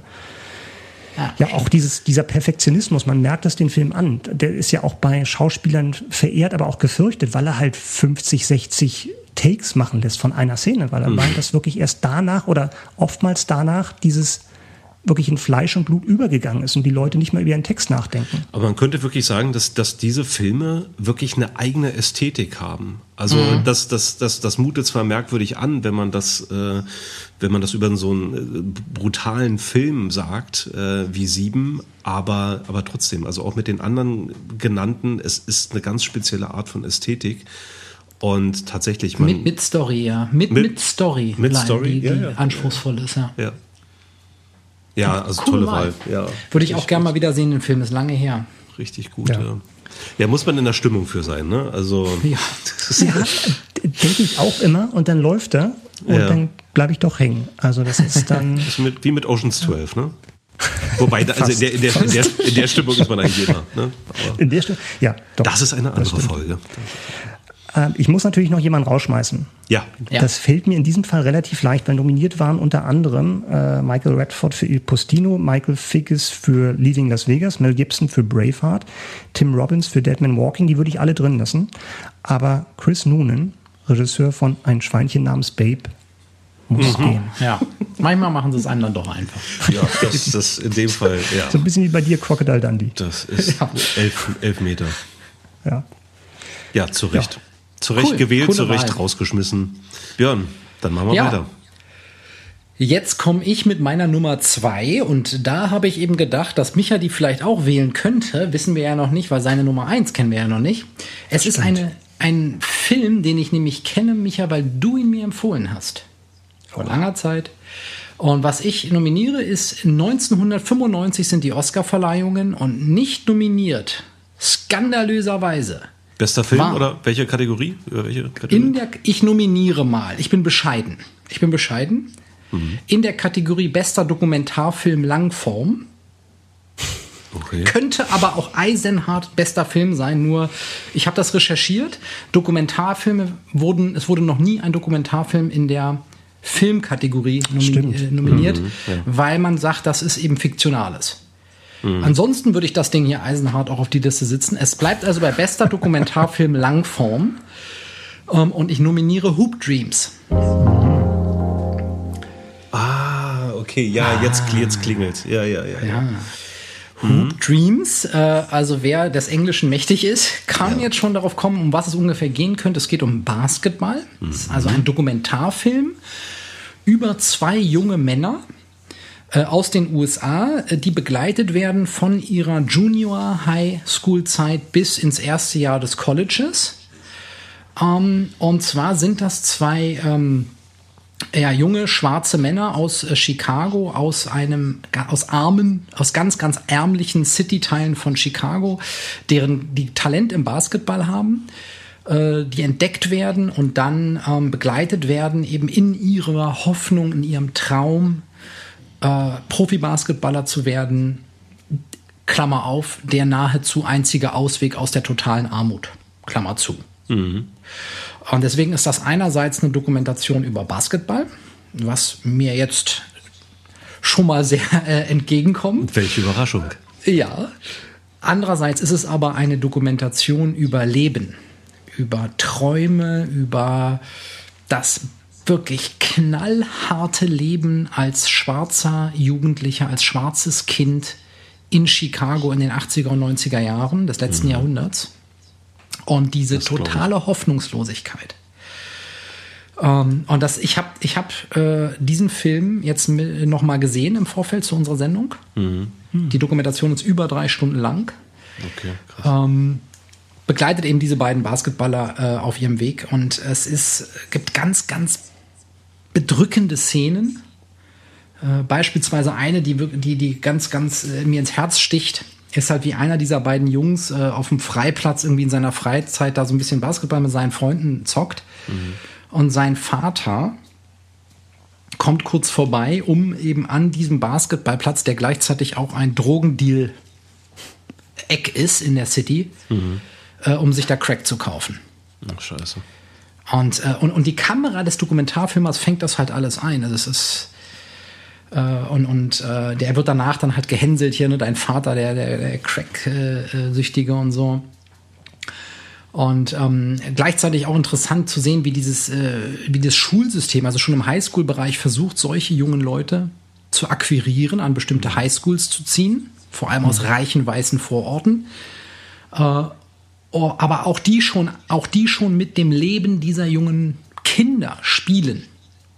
Mhm. Und nun wahrlich nicht das Beste im, äh, für die im Kopf haben, sondern eigentlich nur für ihre Schule, für ihr Basketballprogramm und für ihre Finanzen. Mhm. Also eine ganz ein, eindringliche und auch, auch tief traurige Geschichte. Unfassbar, dass die nicht nominiert wurde. Und ähm, es ist sogar so, dass, ähm, dass auch viel Kritik damals schon erfahren hat. Hast du davon was gehört? Weil die war ja damals auch schon hoch gelobt. Hast du eine Ahnung, warum die nicht nominiert wurde? Also genau, es, sie wurde damals schon hoch gelobt und sie hat auch zu einer Veränderung der Nominierungen von Dokumentarfilmen bei den Oscars geführt. Okay. Also die Nicht-Nominierung. Mhm. Also indem man das Komitee derjenigen verändert hat, weil man eben gesagt hat, also wirkliche harte Gründe, harte Fakten gibt es nicht, warum die nicht nominiert wurden. Mhm. Ähm, die anderen haben halt, die, die, dieses Komitee hat halt einfach argumentiert, die anderen waren besser. So. Mhm, okay. Es äh, gab aber wohl sogar klare Anzeichen dafür, also es gibt Anzeichen, dass es eine Verschwörung sogar möglicherweise gegeben haben könnte, weil eben bestimmte, ähm, weil eben eine Frau, die beispielsweise dann auch später in der Kategorie gewonnen hat, mit ihrem Dokumentarfilm im Vorjahr noch in der Jury saß. Mit den ah. anderen, die da jetzt immer noch drin saßen. Ah. Also da ranken sich aber viele Mythen drum. Jedenfalls hat es dazu geführt, dass man, dass die, äh, dass dieses Komitee verändert wurde. Mhm. Der Film war den, dennoch tro- kommerziell, dafür, dass es ein Dokumentarfilm ist, ein halbwegs ein Erfolg. Und auch diese beiden Jungs haben ganz gut Geld davon verdient, ähm, an Tantiemen, äh, sodass, äh, sodass die davon dann in, allein in der, in der Hinsicht auch schon ein bisschen profitiert haben. Mhm. Weißt du, was die dann weitergemacht haben? Ob die ja. im Basketball Fuß gefasst haben? Also man sieht am Ende dieser Dokumentation, dass der ähm, eine von den beiden geht auf eine renommierte Universität ins Basketballprogramm, mhm. Marquette. Und der andere, der geht dann übers Junior College äh, auch ins College rein. Beide schaffen es aber nicht in den Profisport. Mhm. Und einer von beiden ist heute ein Pastor geworden. Mhm. Und der andere, der hat mit seinem Geld, was er da verdient hat, auch dann ein bisschen versucht, Start-up zu machen, eine eigene Klamottenlinie aufgelegt, auch basierend auf diesem Hoop Dreams. Mhm. Und ähm, ist, ja, äh, und ähm, ist, äh, hat eine Stiftung gegründet, mit der er heute auch arme, schwarze Kinder unterstützen möchte. Mhm. Also die haben, die haben den Weg rausgeschafft aus diesem wirklich Slums, kann man da echt sagen. Mhm. Ähm, also die, die Bilder von Armut sind schon sehr eindrücklich dafür, dass das ein, eines der reichsten Länder der Welt ist. Ähm, also sie haben es rausgeschafft, sind aber eben keine Profi-Basketballer geworden. Mhm. Eben nicht wie viele ihrer Freunde oder auch anderen, auch, auch Familienmitglieder, die man in der Doku sieht. Der Vater von dem mhm. einen, der da Crack nimmt, der wird später ermordet. Der Bruder mhm. von dem an, äh, anderen wird ermordet. Beim Raubüberfall, also ich meine, das da sterben und wandern in den Knast die Leute am Fließband da in deren Umfeld und da merkt man mal, was das für ein, für ein, für ein Setting ist und das ist, das kannst du in keinem Spielfilm so krass rüberbringen, weil es halt nicht echt ist, ne? Mhm. Also wenn, wenn, wenn dann so ein Schwar- der eine schwarze Junge auf die weiße Schule geht, auf einmal, ne, weil die ihn quasi eingekauft haben mhm. und er dann, und er dann wirklich quasi wie so ein, also auch an dieser Naivität eines jungen Kindes mit zwölf oder so noch erzählt, wie fassungslos er darüber ist, was es da alles gibt. Mhm. Also erstmal, dass das sauber ist. Dass nicht alles voller Dreck ist, dass, dass es keine Waffenkontrolleure am Eingang gibt und, und so weiter und so fort. Und, und in der Naivität, wie er das sagt, ist, hat das aber eine totale Härte. Ne? Also, hm. Es ist einfach in deren Weltbild, in seinem Weltbild gab es das gar nicht. Die war gar nicht in der Vorstellung drin. Und das, das ist eigentlich die eigentliche, das eigentliche Gewicht dieser Dokumentation. Und, mhm. und man sieht schön Basketball. Mhm. Was ich aber nicht verstehe, warum das eigentlich schon auf dem Highschool-Level anfängt, also dieses Recruiting. Bei Colleges kann ich es ja dann noch nachvollziehen, dass die sich dann irgendwie in Stellung bringen. Da war ja auch, dass wirklich ein riesen Wirtschaftsfaktor teilweise ist, ne? dass, dass College-Spiele mehr Zuschauer sogar haben als teilweise N B A-Spiele. Aber das halt dann ja. auch schon, wie du schon sagtest, Highschools aus äh, überwiegend weißen Gebieten halt dann äh, Leute aus, aus, aus den städtischen Bereichen rekrutieren. Das kriege ich irgendwie nicht ja. so richtig zusammen. Mhm. Ja, also eine Mischung aus Ruhm und teilweise mhm. auch schon finanziellen Anreizen. Das wird auch in der Dokumentation ab und zu äh, angesprochen, warum also es auch schon auf dem Level äh, da Interessenlagen gibt. Mhm. Also selbst die verdienen schon Geld und selbst da gibt es dann auch schon, ähm, also diese, diese eine Schule wird dann auch, äh, wo, der, wo die da beide hinrekrutiert werden, da sind auch ta- Tausende an Zuschauern, nicht? Also und da werden auch Tickets verkauft, also das beginnt dann schon eben auch ein Wirtschaftsthema zu werden. Aber Björn, ich, ich höre daraus, äh, der Film wäre bei dir jetzt, also dieser Dokumentarfilm wäre nicht nur nominiert gewesen, der hätte tatsächlich diese Kategorie gewonnen, neunzehnhundertfünfundneunzig? Genau, die hätte okay. auf jeden Fall gewonnen. Ähm, mal so als, ich habe dann natürlich bei Wikipedia zum Beispiel mal geschaut, was ist da sonst nominiert worden in dem Jahr, im bester Dokumentarfilm Langform, also das liegt da ja. jetzt nicht so auf der Hand. Und im Gegensatz zu nahezu allen anderen Kategorien haben vier der anderen fünf Fe- Filme nicht mal eine eigene Wikipedia-Seite, also völlig belanglos dafür, was dann eben okay. Hoop Dreams ausgelöst hat. Krass. Ja. Und ich schmeiß deswegen äh, am liebsten alle anderen raus. Äh, Le- leg mich aber auf die Gewinnerin fest, ja, das ist äh, die im Jahr vorher noch in der Jury saß. Okay. Okay. Wenn es bester Film geworden wäre, wäre es schwer geworden. Weil in dem Jahr haben, war bei bester Film Gewinner Forrest Gump. Ja, also ja. Pulp Fiction, Die Verurteilten. Vier Hochzeiten und ein Todesfall und mhm. Quiz Show. Ja. Ja, jo. Dann würde ich mal, ne? Ich äh, mhm. bin dann dran mit der Oscar-Verleihung zweitausendfünf. Und unter den Nominierten für die beste Regie hätte aus meiner Sicht unbedingt ein Name stehen müssen und der lautet Michel Gondry. Der Ach, Regisseur ja. des Films Eternal Sunshine of the Spotless ja. Mind. Ja, schön. Mit Geht dem doch. wirklich wundervollen deutschen Titel Vergiss mein Nicht. Ich löse den Fall auf jeden Fall. Ja, genau. Beverly Hills Cop. Ja, also ähm, zweitausendfünf, wie gesagt, aber es ist erst wenige Jahre her, dass ich diesen Film dann endlich mal gesehen habe. Es war eine sehr, äh, sehr dringende Empfehlung von dir damals, Micha, äh, diesen mhm. Film mal zu sehen. Und das habe ich jetzt ähm, vor ein paar Jahren mal nachgeholt.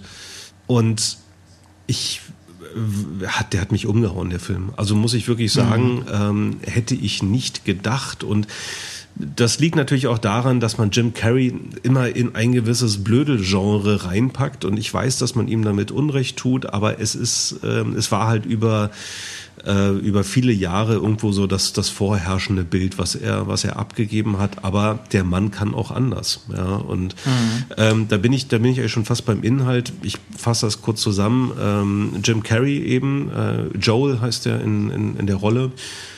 Der liegt im Bett, wacht auf und macht sich auf den Weg zur Arbeit und ähm, steht dann auf dem Bahnsteig und ja, scheinbar in einer Art Kurzschlussreaktion fährt er nicht zur Arbeit, sondern fährt mit dem Zug ans Meer und geht da am Strand spazieren und trifft da auf eine Frau namens Clementine, gespielt von Kate Winslet.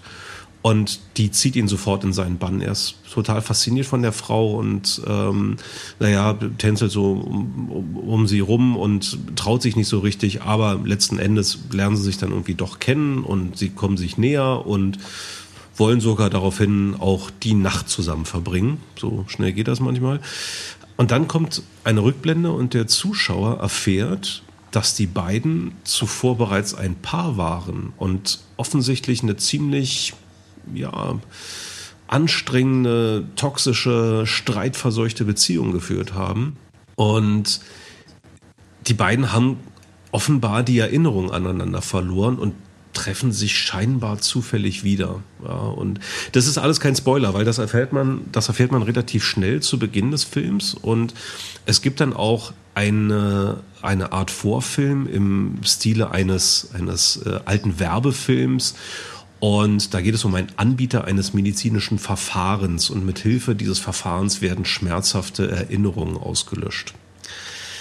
Das soll es jetzt erstmal zur Zusammenfassung äh, sein, weil auch da möchte ich gar nicht weiter erzählen und spoilern, weil es lohnt sich genau hier anzusetzen und diesen Film weiterzuschauen. Mhm.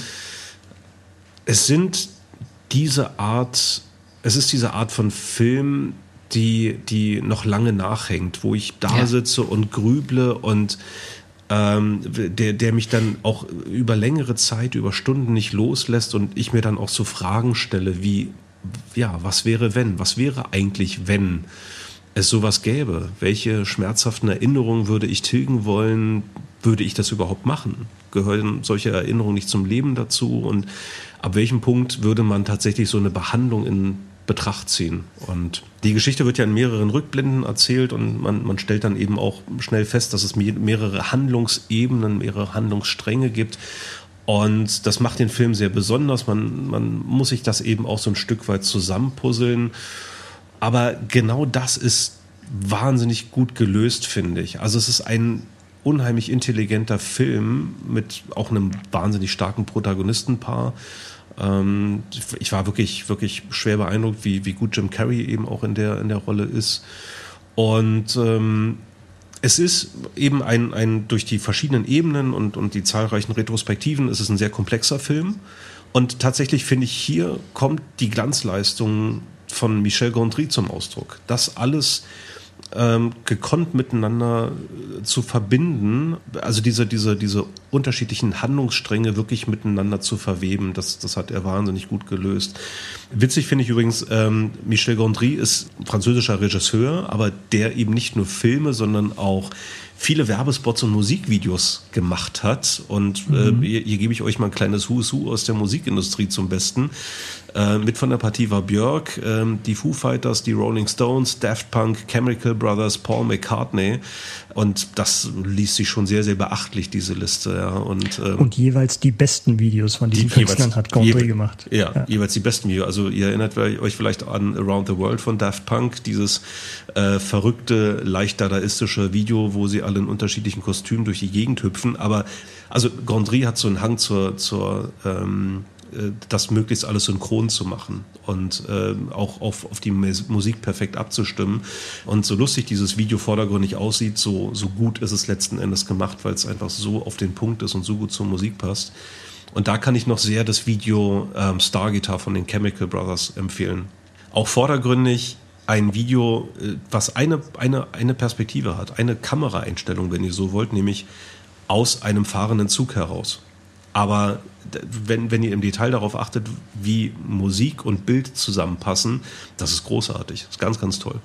Mhm. Ja, also der Typ, der kann nicht nur Werbefilme und Musikvideos, der kann eben auch ähm, richtig gut bei Blockbustern Regie führen und ja, wie ich schon sagte, er hat auf ganz tolle Art und Weise diese Handlungsstränge miteinander verwoben, wie in diesem Film für Spannung und gleichermaßen auch Beklemmung gesorgt wird. Also ja. der Film hat schon eine krasse Psychoebene teilweise. Ja. Ähm, was Schweres hat er. Er hat, was, er hat auch was sehr Schweres. Ja, und, und was, was die, die Emotionen, ja, die Emotionen und die Tragik, die, die Zerbrechlichkeit mhm. von Menschen, die da dargestellt ja. Also men, Menschen, die eigentlich, die, die, die nur lieb gehabt werden wollen, die eigentlich ist, nur eine tolle es, Beziehung führen wollen. Ja. Das ist ein ganz, ganz schmerzhafter Film, finde ja. ich auch. Ja, aber der lohnt schön. sich, der lohnt sich total. Und der, der, also allein, allein deswegen hat er, hat er diese Nominierung verdient. Das, ja. ähm, ich gebe ich geb dir vollkommen recht, fast in allem gebe ich dir recht. Also Nominierung Gondry kann man auf alle Fälle machen. Ich finde aber noch mehr würde ich ihn in die Kategorie bester Film nehmen, weil ja. das tatsächlich dann auch noch mehr die, die Darsteller mit reinholt und vor allem das Drehbuch von Charlie Kaufman. Also Gondry setzt das super um, der hat ja auch diesen, diesen Lo-Fi-Charakter ähm, ja. da drin, ne? ja. dass es halt jetzt nicht irgendwie mit C G I groß ist, sondern ganz viel mit praktischen Effekten, diese teilweise die, die auch dann, wenn es ins Unterbewusstsein geht oder in, in die Vergangenheit, in vergangene Erinnerungen der Hauptfiguren geht, dass das mit, mit scheinbar einfachen Mitteln, aber trotzdem meisterhaft dargestellt wird, ja. ohne große Schnitte und ohne Computereffekte. Aber trotzdem dieses Drehbuch, diese Geschichte von, diese grundsätzliche Frage, die du gerade angesprochen hast, von mhm. wenn du die Möglichkeit hättest, würdest du bestimmte Beziehungen aus deinem Leben löschen äh, wollen, mhm. weil es dir dann möglicherweise besser geht. Man kann das natürlich auch erweitern, irgendwie andere schmerzhafte Erinnerungen, aber wie gesagt, was macht die Menschen aus? Und da wirklich diese Geschichte zu finden, um dieses Thema rund zu, zu durchzudeklinieren und auch anhand der, der Nebenfiguren, die ja dann ähnliche Probleme haben, da nochmal eine unterschiedliche Perspektive reinzubringen. Mhm. Ähm, ist wirklich vom Drehbuch genial, aber dann auch wirklich ähm, grandios umgesetzt von, von Gondry. Insofern für mich sogar noch mehr bester Film. Also ich, ich finde es ohnehin erschütternd, da, manchmal kann man wirklich sagen, sie haben es verkackt. Also es ist, es ist darüber ja reden wir heute. Da, da, deswegen sind wir ja hier. Ja. Sie haben es ja immerhin geschafft, Kate Winslet noch ja. zu nominieren als äh, also die haben den Film, die haben den Film gesehen. Insofern sie ja, haben ja. gesehen, ja. wurde nominiert. Ja, ja. Und es gab gute andere Filme in dem Jahr, aber bei weitem, also also das ist wirklich, auch Jim Carrey hätte es verdient gehabt, ja. mhm. finde ich. Er hätte mhm. es, ähm, wir haben wir haben vorhin schon drüber gesprochen, als wir um, bei Ed Harris waren, auch da mhm. hätte er es als bester Hauptdarsteller verdient gehabt. Mhm. Da, da sind Bis wir eben bei dem Thema. Ja. Mhm. ja, also unfassbar im Grunde genommen. Und mhm. aber bei dem Film schmerzt es wirklich an mehreren Ebenen gleichzeitig, dass die nicht nominiert wurden, finde ich auch. Ja. Mhm. Und das ist eben immer mal wieder interessant. Das ist tatsächlich eine, eigentlich ein tolles Ding für unsere Kategorie heute, wo man manchmal sich im Nachhinein die Frage stellt, wie kann das sein? Wie, wie habt ihr das so vorbeigeguckt dran? Mhm. Und warum sind beispielsweise ein, zwei andere Filme mit enorm vielen Nominierungen ver- vergleichsweise in so einem Jahr bedacht? Ja. Ne, da, mhm. was, was spielen da für, für Kräfte ein? Ich, ich, ich glaube, also für eine Verschwörung ist es mir dann einfach zu viele Leute, nein, nein. es sind ein paar tausend Klar. Leute in der Academy, aber es gibt natürlich wirklich sowas wie Oscar-Kampagnen und das ist real. Mhm. Ne? Mhm. Wenn du nicht wirbst, sei es mit irgendwie traditionell in, in Medien, irgendwie in Variety-Anzeigen schalten oder sowas oder draußen und dann eben auch Screenings veranstaltet für die Mitglieder der Academy, wo du dann auch als Hauptdarsteller oder als Regisseur anwesend bist und dich für so ein Q und A dann bereitstellst, dann hast du Spaß. Schwer. Ohne Oscar-Kampagne mhm. wirst du wahrscheinlich keinen Oscar holen in den großen Kategorien. Mhm. Mhm. Und manche wollen das halt auch nicht. Die wollen auch diesen Zirkus nicht mitmachen. Also ich hatte, ich hatte natürlich auch den Gedanken äh, in, in Richtung bester Film. Ähm, ich ich habe mich tatsächlich bewusst dagegen entschieden, aber ähm, Micha, ich, ich, ich habe deinen Punkt. Also de- definitiv ähm, hat dieser Film auch Potenzial äh, oder hätte das Potenzial gehabt, bester Film äh, zu werden oder als bester Film nominiert zu werden. Aber auch, auch da, auch deswegen reden wir ja heute darüber. So ein mhm. Film besteht natürlich aus vielen unterschiedlichen Gewerken, ne? Und da spielt dann eben äh, Regie, Ähm, Darstellung, äh, Tonschnitt, ganz wichtig, und natürlich aber auch Musik und andere Dinge eine Rolle, und mhm. ähm, dafür gibt es dann halt eben ein paar Kategorien, und gerade weil ich es weil ich's wirklich als, als künstlerisch wertvoll erachte, wie Gondry das geschafft hat, eben so eine, so eine Story äh, zu erzählen, ähm, mit, mit all den Aspekten, die ich eben angesprochen habe, äh, habe ich mich dann letzten Endes für beste Regie in, entschieden. In beiden Fällen, äh, auch wenn es bester Film gewesen wäre, würde ich den, denselben Kandidaten rausschmeißen, nämlich ähm, Sideways von Alexander Payne. Danke. Oh, ja. Nein, ähm, das, geht, das geht nicht. Nee, das Ray geht hätte man auch gut kannten können. Ja, Ray ja, Sideways nicht. Ähm, also doch, muss Sideways. Ich, muss, ich, muss ich jetzt ein Veto einlegen? Nee, also doch, also es, es, es, es ist ein wirklich schöner Film. Also ich habe Sideways gerne geguckt, ein wirklich schöner Film übers Leben, ähm, wenn, wenn auch viel harmloser als, äh, als Vergissmeinnicht. Äh, ich habe den auch gerne gesehen, der, der, hat, der hat mir auch Spaß gemacht, der Film, aber es war ist für mich kein Oscar-Anwärter. Also, ist, ähm, ich glaube, da, da müssen wir nochmal separat sprechen. Das Sideways, können wir, das können wir immer. Das können, das, wir, das können wir auch gleich hier ausfragen. Sideways, Sideways ist genial. Und wenn es dann überhaupt noch ein Übersehen... Der Hauptdarsteller von Sideways wäre, war nicht nominiert. Ähm, da der sogar noch unterschätzt, Sideways, will ich damit sagen. Paul Giamatti, meinst du? Paul Giamatti. Ja, Paul Giamatti. Ja, den, ich sehe seh den auch gerne. Vielleicht, auch, der vielleicht meine Nummer eins. Oh Gott, oh Gott. Ei, ei, ei, dann, ei, lass uns doch, dann lass uns doch überleiten. Dann lass uns doch die Finalrunde einleiten. Und Björn, das war eine gute Überleitung. Björn ist schon durch mit seinem Programm. Also Micha, wir, wir fechten jetzt. Äh, wir, wir tragen das untereinander wir, wir aus. Wir tragen das untereinander aus, und Björn darf immer reingrätschen. Gib mir mal ein Bier holen, ne? Ge- hol dir mal ein Bier. mach, mach, mach doch mal einen Trommelwirbel hier für uns. Micha. Meine Nummer eins äh, hat sich zugetragen als Fehlentscheidung bei den Oscars zweitausendsechzehn. Und zwar war... Ich habe nochmal eine neue Kategorie. Äh, die Kategorie heißt Bestes Drehbuch, und der Name, der dort fehlt in der Nominierungsliste, ist Aaron Sorkin, und der Film mm. heißt Steve Jobs. Mm. Mhm. Wow. Ja, dieses Jahr ja nominiert Aaron Sorkin äh, für Regie und für äh, das beste Drehbuch für Trial of the Chicago Seven. Jetzt im April sind ja, ist ja die Oscar-Verleihung. Mm. Und ähm, wir haben über Aaron Sorkin auch schon mal gesprochen äh, in unserem Tom Cruise unserer Tom Cruise-Folge. Mhm. Und äh, da war auch schon nicht nominiert Aaron Sorkin für eine Frage der Ehre. Also mhm. schon seltsam. Also öfter nicht nominiert, nachweislich wirklich einer der besten. Das Interessante an Steve Jobs ist eigentlich, es ist ein Biopic, aber es ist eigentlich ein sehr ungewöhnliches Biopic. Also es geht natürlich um den Apple-Gründer Steve Jobs, aber es ist jetzt nicht so eine von der Wiege bis zur Bahre, so wie wir das irgendwie bei, bei Ray, haben wir ja gerade erwähnt, was so der mhm. klassische Aufbau ist, wirklich vom Kind bis Erwachsenenalter und so weiter. Nee, es geht, äh, ist aufgeteilt in drei Teile dieser Film, und zwar spielt äh, jeweils ein Teil jeweils vor einer anderen Produkteinführung eines eines, ja, eines ähm, Hardware-Produktes. Und das ist einmal der Macintosh neunzehnhundertvierundachtzig, dann mhm. der Next achtundachtzig und der iMac achtundneunzig. Mhm. Und es geht nicht um die Präsentation, sondern eigentlich das, was sich so in der halben, dreiviertel Stunde direkt vor Präsentationsbeginn Backstage ereignet. Und da ist natürlich Steve Jobs im, im Fokus. Es geht aber gar nicht so um die Produkte, sondern es geht tatsächlich um die, die Konflikte, die er dort austrägt. Also die Gespräche, die er führt mit mit seinem Mitgründer, mit Steve Wozniak, gespielt von Seth Rogen, mit, mit John mhm. Scully, dem Präsidenten von Apple, ähm, und auch mit seiner Ex-Freundin Chrisanne und mit seiner Tochter, weil das ist ein großes, wichtiges Thema, dass er ähm, seine Tochter ja sehr lang, lange verleugnet hat äh, und mhm. nicht anerkannt hat. Und mhm. das ist halt ein, ein wahnsinnig guter Film, von dem ich glaube, dass er wirklich immer noch zu unbekannt ist und dass zu wenig Leute den gesehen haben. Und wie gesagt, gerade das Drehbuch ist spannend. Also es ist ein Film, es ist ein Film darüber, was es bedeutet, ein Genie zu sein. Mhm. Es ist ein Film darüber, was es bedeutet, ein Arschloch zu sein. Es ist ein Film darüber, was es bedeutet, ein Vater zu sein. Mhm. Das sind wirklich so die drei Themen, die wirklich meisterhaft zusammen. Lustig, in meinem Kopf hatte ich gerade diese, dieses typische Bild von Genie und Wahnsinn und habe mich dann auch für Genie und Arschloch entschieden, weil äh, ich habe ich hab, ich hab mal die, ähm, die, diese, diese Biografie äh, gelesen, und genau das ist der Punkt. Man ist ständig hin und her gerissen zwischen mhm. Genie und Arschloch. Das kann man gar nicht anders sagen. Ja. Schön. Und das passt, das fängt der Film auch, der auch grundsätzlich auf diesem Buch, was du gerade angesprochen hast, basiert.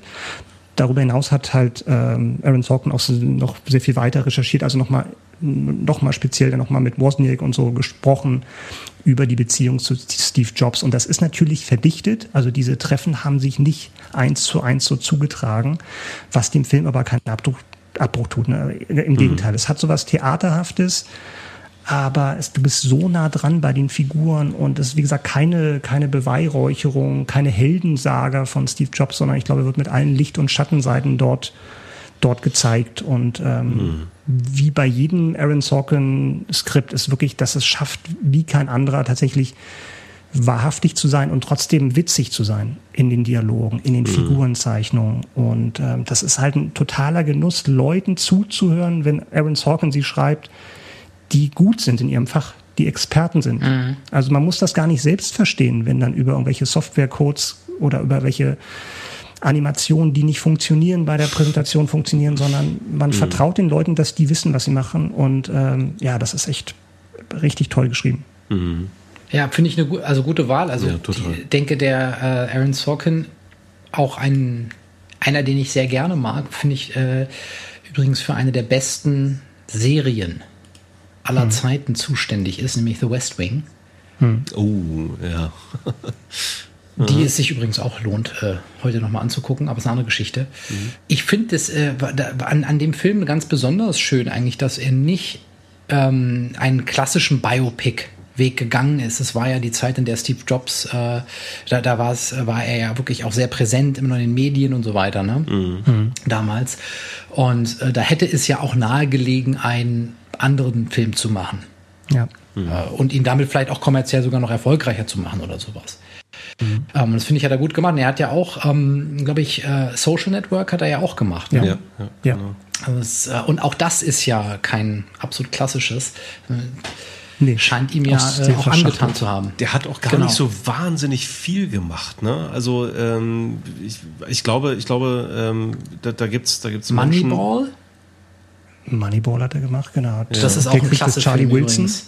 Ja, ja, Moneyball ist ja, super. Ja, Krieg ja, des ja. Charlie Wilson. Jetzt zuletzt hat er ja auch Regie und ähm, ähm, Drehbuch gemacht, jetzt bei Trial of the Chicago Seven. Er hat halt zwischendurch immer Serien gemacht, ne? Mhm. Und da auch fast alles selber geschrieben. Also äh, West genau, Wing, ja, glaube ich, ja. hat er fast alles, alle Episoden selber geschrieben. Und damals hatten Staffeln noch irgendwie dreiundzwanzig Folgen pro Staffel.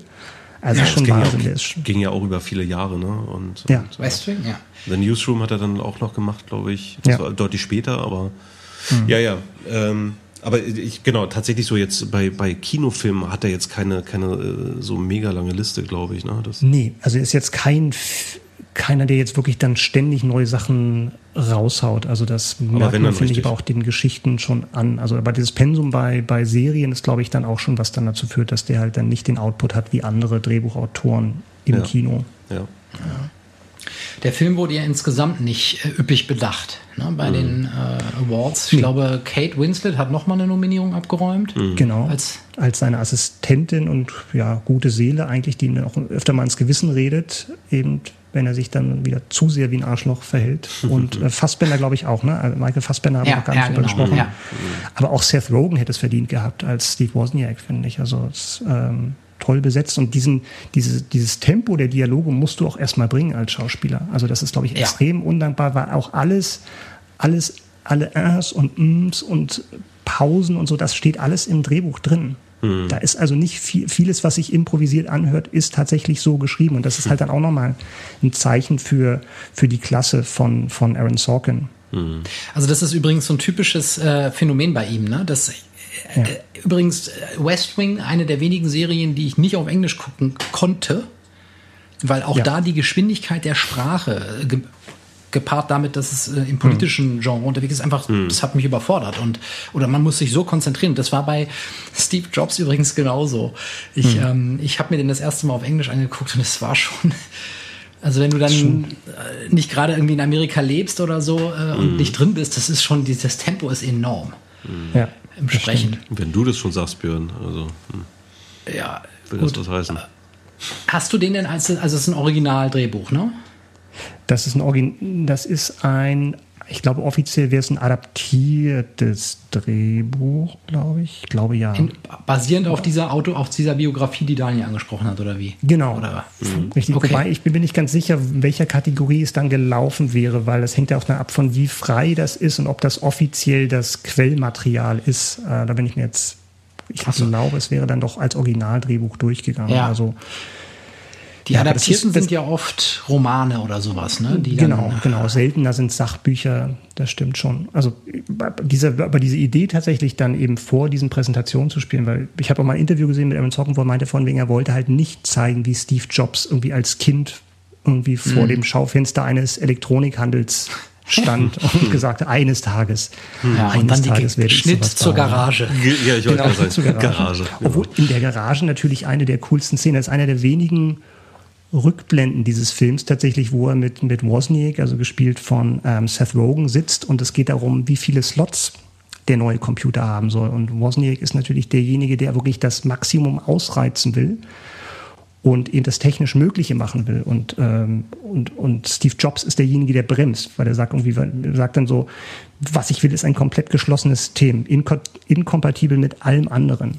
Und Wozniak sagt nur, Computer sollten keine menschlichen Makel haben und ich werde deine Makel nicht in diesen hier einbauen.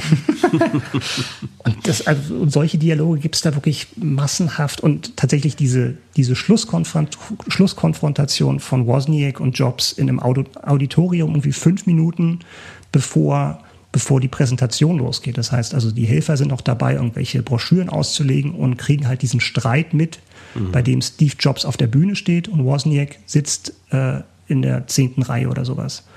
Und es geht darum, dass, ähm, dass Wozniak fordert, dass Steve Jobs in dieser, in dieser Präsentation eben äh, seinen Dank ausdrücken soll für die, für die Entwickler von dem Apple zwei Team. Und ähm, er weigert sich halt, weil es halt ein neues Produkt ist. Und diese Szene, da kriege ich wirklich jedes Mal Gänsehaut. Das ist für mich eine der besten Szenen der Filmgeschichte. Punkt. Wow, okay. okay ja. Das ist mal ein Statement hier das bei uns ist, in Dreipod. Äh, tatsächlich ein Statement, krasser. Ja. Ha. Noch ein Film, den ich nachholen muss. Hm.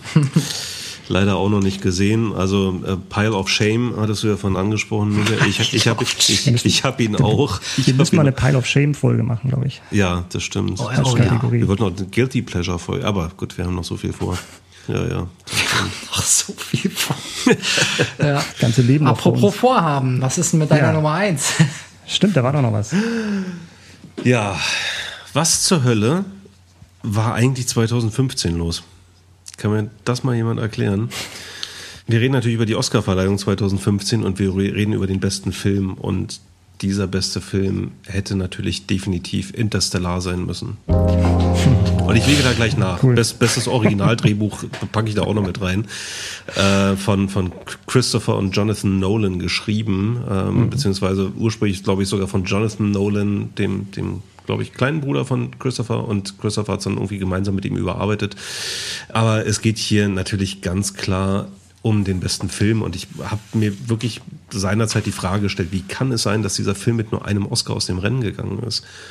Wenn man sich, wenn man sich überhaupt, also zwanzig fünfzehn war ein krasses Jahr, und natürlich war das, da gab's da, gab's da einige, die, die da im Rennen waren. Also wenn, wenn man sich die Nominierung anschaut, die Entdeckung der Unendlichkeit, die Geschichte über Stephen Hawking, Gänsehaut hm. pur, ja, Grand Budapest Hotel, ja. da war er wieder, Wes Anderson, ne? Also großartiger Film, für den ganz, man, ganz toller Film, für, auch, für ja. den man schon fast ein, ein eigenes Genre definieren muss. Oh ja, ja, Micha, das ja, ist ich weiß, Probleme, Micha, du bist, du findest ja. ja nicht so gut. Ne? So Whiplash, Whiplash war mit dabei, der vermutlich ja. nervenaufreibendste Musikfilm, der jemals gemacht wurde. Also neben nach Dirty, Dirty Dancing. Dan- neben Dirty Dancing.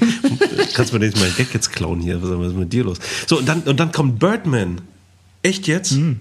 Und also, wie willst du denn rausschmeißen eigentlich? Du meinst ja. jetzt schon als sagen, bester war. Film, beste Regie und so weiter. Da hat man wirklich, naja. Willst du jetzt schon sagen, wen du rausschmeißt dafür? Oder, oder willst du die Kategorie? Aber Moment mal, war nicht zwanzig fünfzehn auch schon möglich, die, die Kategorie bester Film zu erweitern? Ich glaube ja, da gab es. Sie haben die auch erweitert, da waren zig Filme drin, ja. zehn Stück fast, ja. Ja, also, ja, glaube, also da war, da war ähm, neben hm. denen, die, die ich aufgezählt habe, The ja. Imitation Game war noch dabei, Selma ja. war noch mit dabei, American Sniper, Boyhood, ähm, und ich glaube, dann habe ich sie irgendwie alle erwischt. Ähm, also hm. die, die, die Liste, die Liste war schon länger, aber dass das Interstellar nicht mit dabei war, das, das ist also für mich absolut unverständlich. Ja. Ähm, ich werde in ganz schnellen Worten noch zusammenfassen für diejenigen, die Interstellar ähm, frevelhafterweise nicht gesehen haben. Ähm, es geht um die Erde in äh, nicht allzu ferner Zukunft, und die Erde ist bedroht davon, ein ja, schlicht und ergreifend unbewohnbarer Planet zu werden. Die Umwelt ist kaputt, es breiten sich immer mehr Pflanzenkrankheiten aus, sodass die Menschheit tatsächlich auf ein ja, existenzbedrohendes Nahrungsproblem zusteuert. Sandstürme äh, permanent und ja, ähm, Protagonist ist ein Mann, der nur bei seinem Nachnamen genannt wird, nämlich Cooper, gespielt von Matthew McConaughey, und ähm, der ist, äh, Cooper ist früherer Ingenieur und, und NASA-Pilot und ist heute Farmer, weil die Menschheit kämpft ums Überleben, und jeder, der der irgendwie zwei gesunde Hände hat, der muss Nahrung anbauen. Und eines Tages behauptet seine Tochter Murphy, dass in ihrem Zimmer in der Bücherwand ein, ein Geist äh, existieren würde.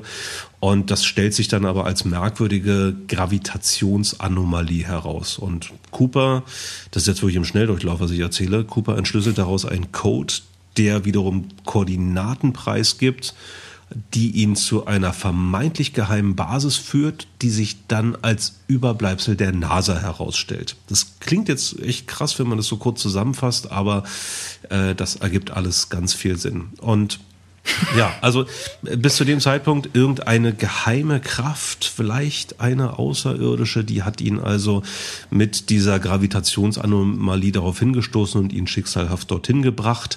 Warum schicksalhaft?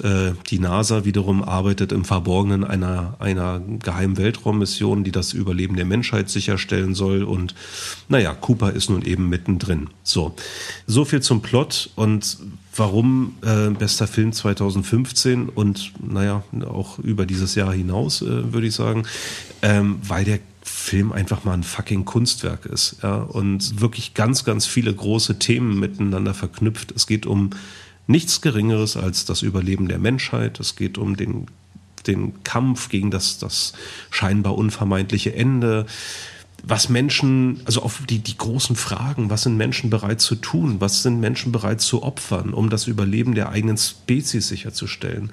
Es geht um die, die Liebe zwischen einem Vater äh, zu seiner Tochter, es geht um Raum und Zeit, um schwarze Löcher, um Wurmlöcher. Und, und trotz, trotz allem, also auch wenn es jetzt irgendwie total abgefahren klingt, ähm, es, es wird trotz des Labels Science Fiction, so gut es geht, auf, auf Wert auf Authentizität und äh, auf wissenschaftliche Erkenntnisse nach nach aktuellen Maßstäben äh, Wert gelegt, wurden damals äh, beraten von Kip Thorne, der ist Astrophysiker und Nobelpreisträger, also jemand vom Fach. Und wenn man sich auf diesen Film einlässt, dann stellt man fest, oh, das ist auch alles gar nicht so weit an den Haaren herbeigezogen. Und gut, davon mal abgesehen, dass wir noch kein äh, Wurmloch in der Nähe des Saturns äh, entdeckt haben. Dann kommt hinzu, dass dieser Film von vorne bis hinten so spannend gemacht ist, dass man sich die Nägel abkauen will, und das Ganze untermalt mit einem Soundtrack von Hans Zimmer, mhm. äh, der meiner Meinung nach den besten Soundtrack seiner Karriere beigesteuert hat. Und da sage ich alles in allem, das, das kann man nicht besser machen. Und da sage ich dann auch Tschüss Birdman. Also das ist, ist, ist wirklich... Ist wirklich der, der Birdman ist doch dieser N B A-Spieler, ne? Der Anwalt. Ich glaube, das geht jetzt ein bisschen zu das, tief. Das geht jetzt, das geht jetzt zu weit. äh, ähm, nein, ja. also es, es geht, es geht natürlich um Michael Keaton ähm, äh, und und es ist wirklich ein guter und skurriler Film, und der hat mir auch total ja. gut gefallen, und ich mag auch die Filme von Iñárritu, ähm, der der Birdman gemacht hat. Ähm, aber also wenn, wenn ich wenn ich eine Top drei der Oscar-Nominierung von zweitausendfünfzehn machen müsste, dann das wäre das ganz klar an erster Stelle Interstellar. Dann kommt erstmal nix, dann kommt Grand Budapest Hotel und dann Whiplash. Und irgendwann kommt meinetwegen Birdman, aber äh, nicht als bester Film ja, zweitausendfünfzehn. Das, das, sind, das kann ich total ja. verstehen. Also das Birdman, das ist auch sehr strange für mich nachzuvollziehen. Ist kein schlechter so Film, also überhaupt nicht. Nein, ich fand, fand, den, fand den echt, äh, fand, fand den sehr unterhaltsam, ähm, und wie, wie man es von, von Iñárritu äh, gewöhnt ist, ähm, alles andere ja. als alltäglich und, und äh, sehr ausgefallen, sehr fantasievoll, ähm, das, das, das, das funktioniert schon echt gut, aber Interstellar ähm, stellt aus meiner Sicht da alles in den Schatten. Ja. Amen, sage ich nur. Amen. Finde find ich genauso. Also ich bin dann, Nolan habe ich mehrmals auf meiner Longlist gehabt. Ja, ja, ja, sowohl als Regisseur als auch ähm, als auch äh, bester Film, und er wurde ja nicht selten nominiert. Und das ist ja auch so ein Phänomen, dass die Leute dann meistens für den falschen Film nominiert werden oder für den falschen mhm. Film dann den Oscar bekommen, wo sie vorher ein paar Mal erfolglos unterwegs waren, und dann kriegst du halt dann diesen Gnaden-Oscar, möchte ich jetzt nicht sagen, aber es ja. ist halt schon auffällig, dass dann oftmals so ein Wiedergutmachungs-Oscar drin ist. Ja. Und der, jetzt, der, Rus- der Russell Crowe-Gedenk-Oscar. Um, und jetzt, jetzt sage ich euch auch noch, dass Interstellar für bester Tonschnitt nominiert war. Jawohl. Äh, jawohl. Ja. Also für mich ist das ein ganz, ich fand, finde den Film richtig klasse. Da stimme ich dir voll und ganz zu, Daniel. Und ich finde der, deine Nominierung hier an der eins auch total gerechtfertigt. Danke. Dennoch blieb bei mir, bei Interstellar, am Ende auch, ich sage bewusst auch, eine ganz kleine Enttäuschung hängen. Mhm. Vielleicht hatte es was damit zu tun, dass ich vorher schon enorme Erwartungen hatte, das kennt man ja auch, und du hast mhm. und dann äh, mhm. ist das was anderes, als wenn du ohne Erwartungen reingehen würdest vielleicht. Aber ich glaube, es mir eher mit dem Ende zu erklären. Mhm. Und ähm, ich ja. will es jetzt nicht spoilern, weil, weil das ist vielleicht ein Film, und da ist es jetzt auch wichtig, dass mhm. man das Ende nicht, nicht erzählt, sonst ja. Aber bis zum weiß, Ende stimme ich dir mhm. voll und ganz zu. Mhm. Voll und ganz. Und mhm. dann ist für mich am Ende sowas geblieben, so äh, äh. Ja, ich, ich ahne auch, was du meinst. Und äh, das, das, da, darüber und, und unterhalten wir uns tatsächlich dann irgendwie mal spoilerfrei separat. Aber ähm, das, das wird... Aber es, Genau, es, es, es, es, genau, es reicht nicht dazu, ja. es runterzuziehen. Da bin ich ja voll und ganz dabei. Ja. Ich musste es nur, um meine Seele, um ein reines Gewissen zu haben, mhm. äußern. Ist äh, hiermit zur Kenntnis genommen. ähm, und würde gerne noch anfügen, dass ich äh, ohnehin auch ein großer Fan von Matthew McConaughey bin, ja.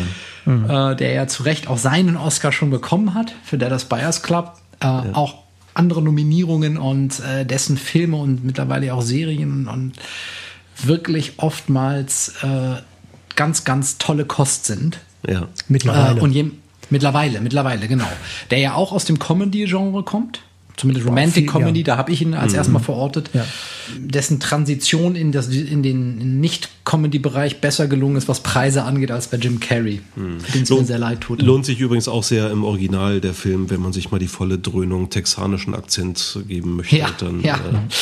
Äh, ist, schon, ist schon lustig. Äh, ja. Zum Glück spielt auch Michael Caine mit, damit man auch noch ein bisschen British English zwischendurch hat. Äh, ja. Das ist schön, äh, meine schön, Nummer das eins. Ich, das, das rundet äh, das gut aus hier.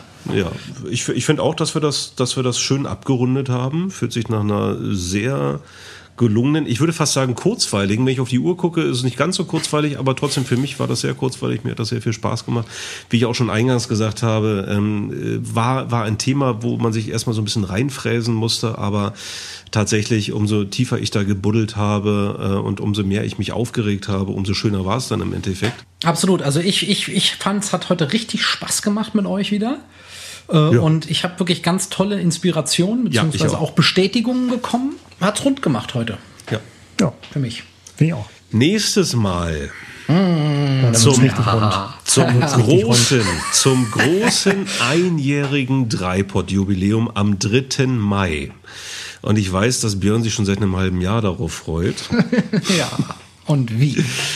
Werden wir nämlich sprechen, lieber Björn, über die Top drei Eurovision Song Contest Lieder. Mm, endlich. Es ist soweit. Fantastisch, ja, wir, wir herrlich. Haben uns, wir haben uns ja gedacht, also im Mai, was, was ist so ein Highlight im Mai, im Wonnemonat, äh, ist natürlich Eurovision. Mhm. Ähm, und äh, ja, dann, dann, dann müssen wir natürlich zu unserer Jubiläumsfolge über genau das sprechen und so auch so ein paar Jahrzehnte durcharbeiten. Ne? Seit, seit wann gibt es diese Veranstaltung? Also lange? Das Habt werden ihr das? wir noch recherchieren. Das müssen wir noch recherchieren. Auf jeden Fall ähm, mindestens, ich würde sagen, fünfziger Jahre letztes Jahrhundert. Das könnte hinhauen, ja. Also ja, irgendwie so hätte ich das jetzt auch verortet. Wir werden das, wir werden das alles vorbereiten, aufarbeiten, ähm, uns da durchkämpfen und ähm, ja, dann beim nächsten Mal über die Top-Songs. Und da sind wir uns ja schon einig. Ähm, die Songs sind das eine, die Performance das andere. Da werden wir uns durcharbeiten. Und ähm, ich das weiß, wird geil. Ja. Ja. Wenn ihr, wenn ihr ja. uns vorher schon mal eure Nominierungen schicken wollt, dann macht das ruhig, ne? An ja, meldung at dreipod punkt de. Schickt die an Björn einfach. Dann Oder schickt mir die einfach zu, ich habe da voll Bock drauf. Ich höre mir alles an aus dem, aus dem Eurovision Song Contest. Nee, aber macht das, genau, macht das, macht das sehr gerne. Wir sind äh, immer interessiert an euren Zuschriften, Vorschlägen, Ideen, ähm, all das, was euch eben dazu einfällt und was ihr unbedingt loswerden wollt, wenn wir beim nächsten Mal eben über die E S C Top drei sprechen oder auch was euch zu dieser Folge oder zu Folgen, die wir zuvor gemacht haben, einfällt. Immer her damit, anmeldung at dreipod punkt de. Ich glaube, weiß nicht, wie ihr das seht, für heute wäre alles gesagt. Oder? Ja, das sehe ich genauso. Seht ihr genauso? Absolut. Abgesehen von Sideways, da müssen wir gleich nochmal drüber sprechen, aber sonst. Da bin ich sehr gespannt. Super. Danke. Tschüss.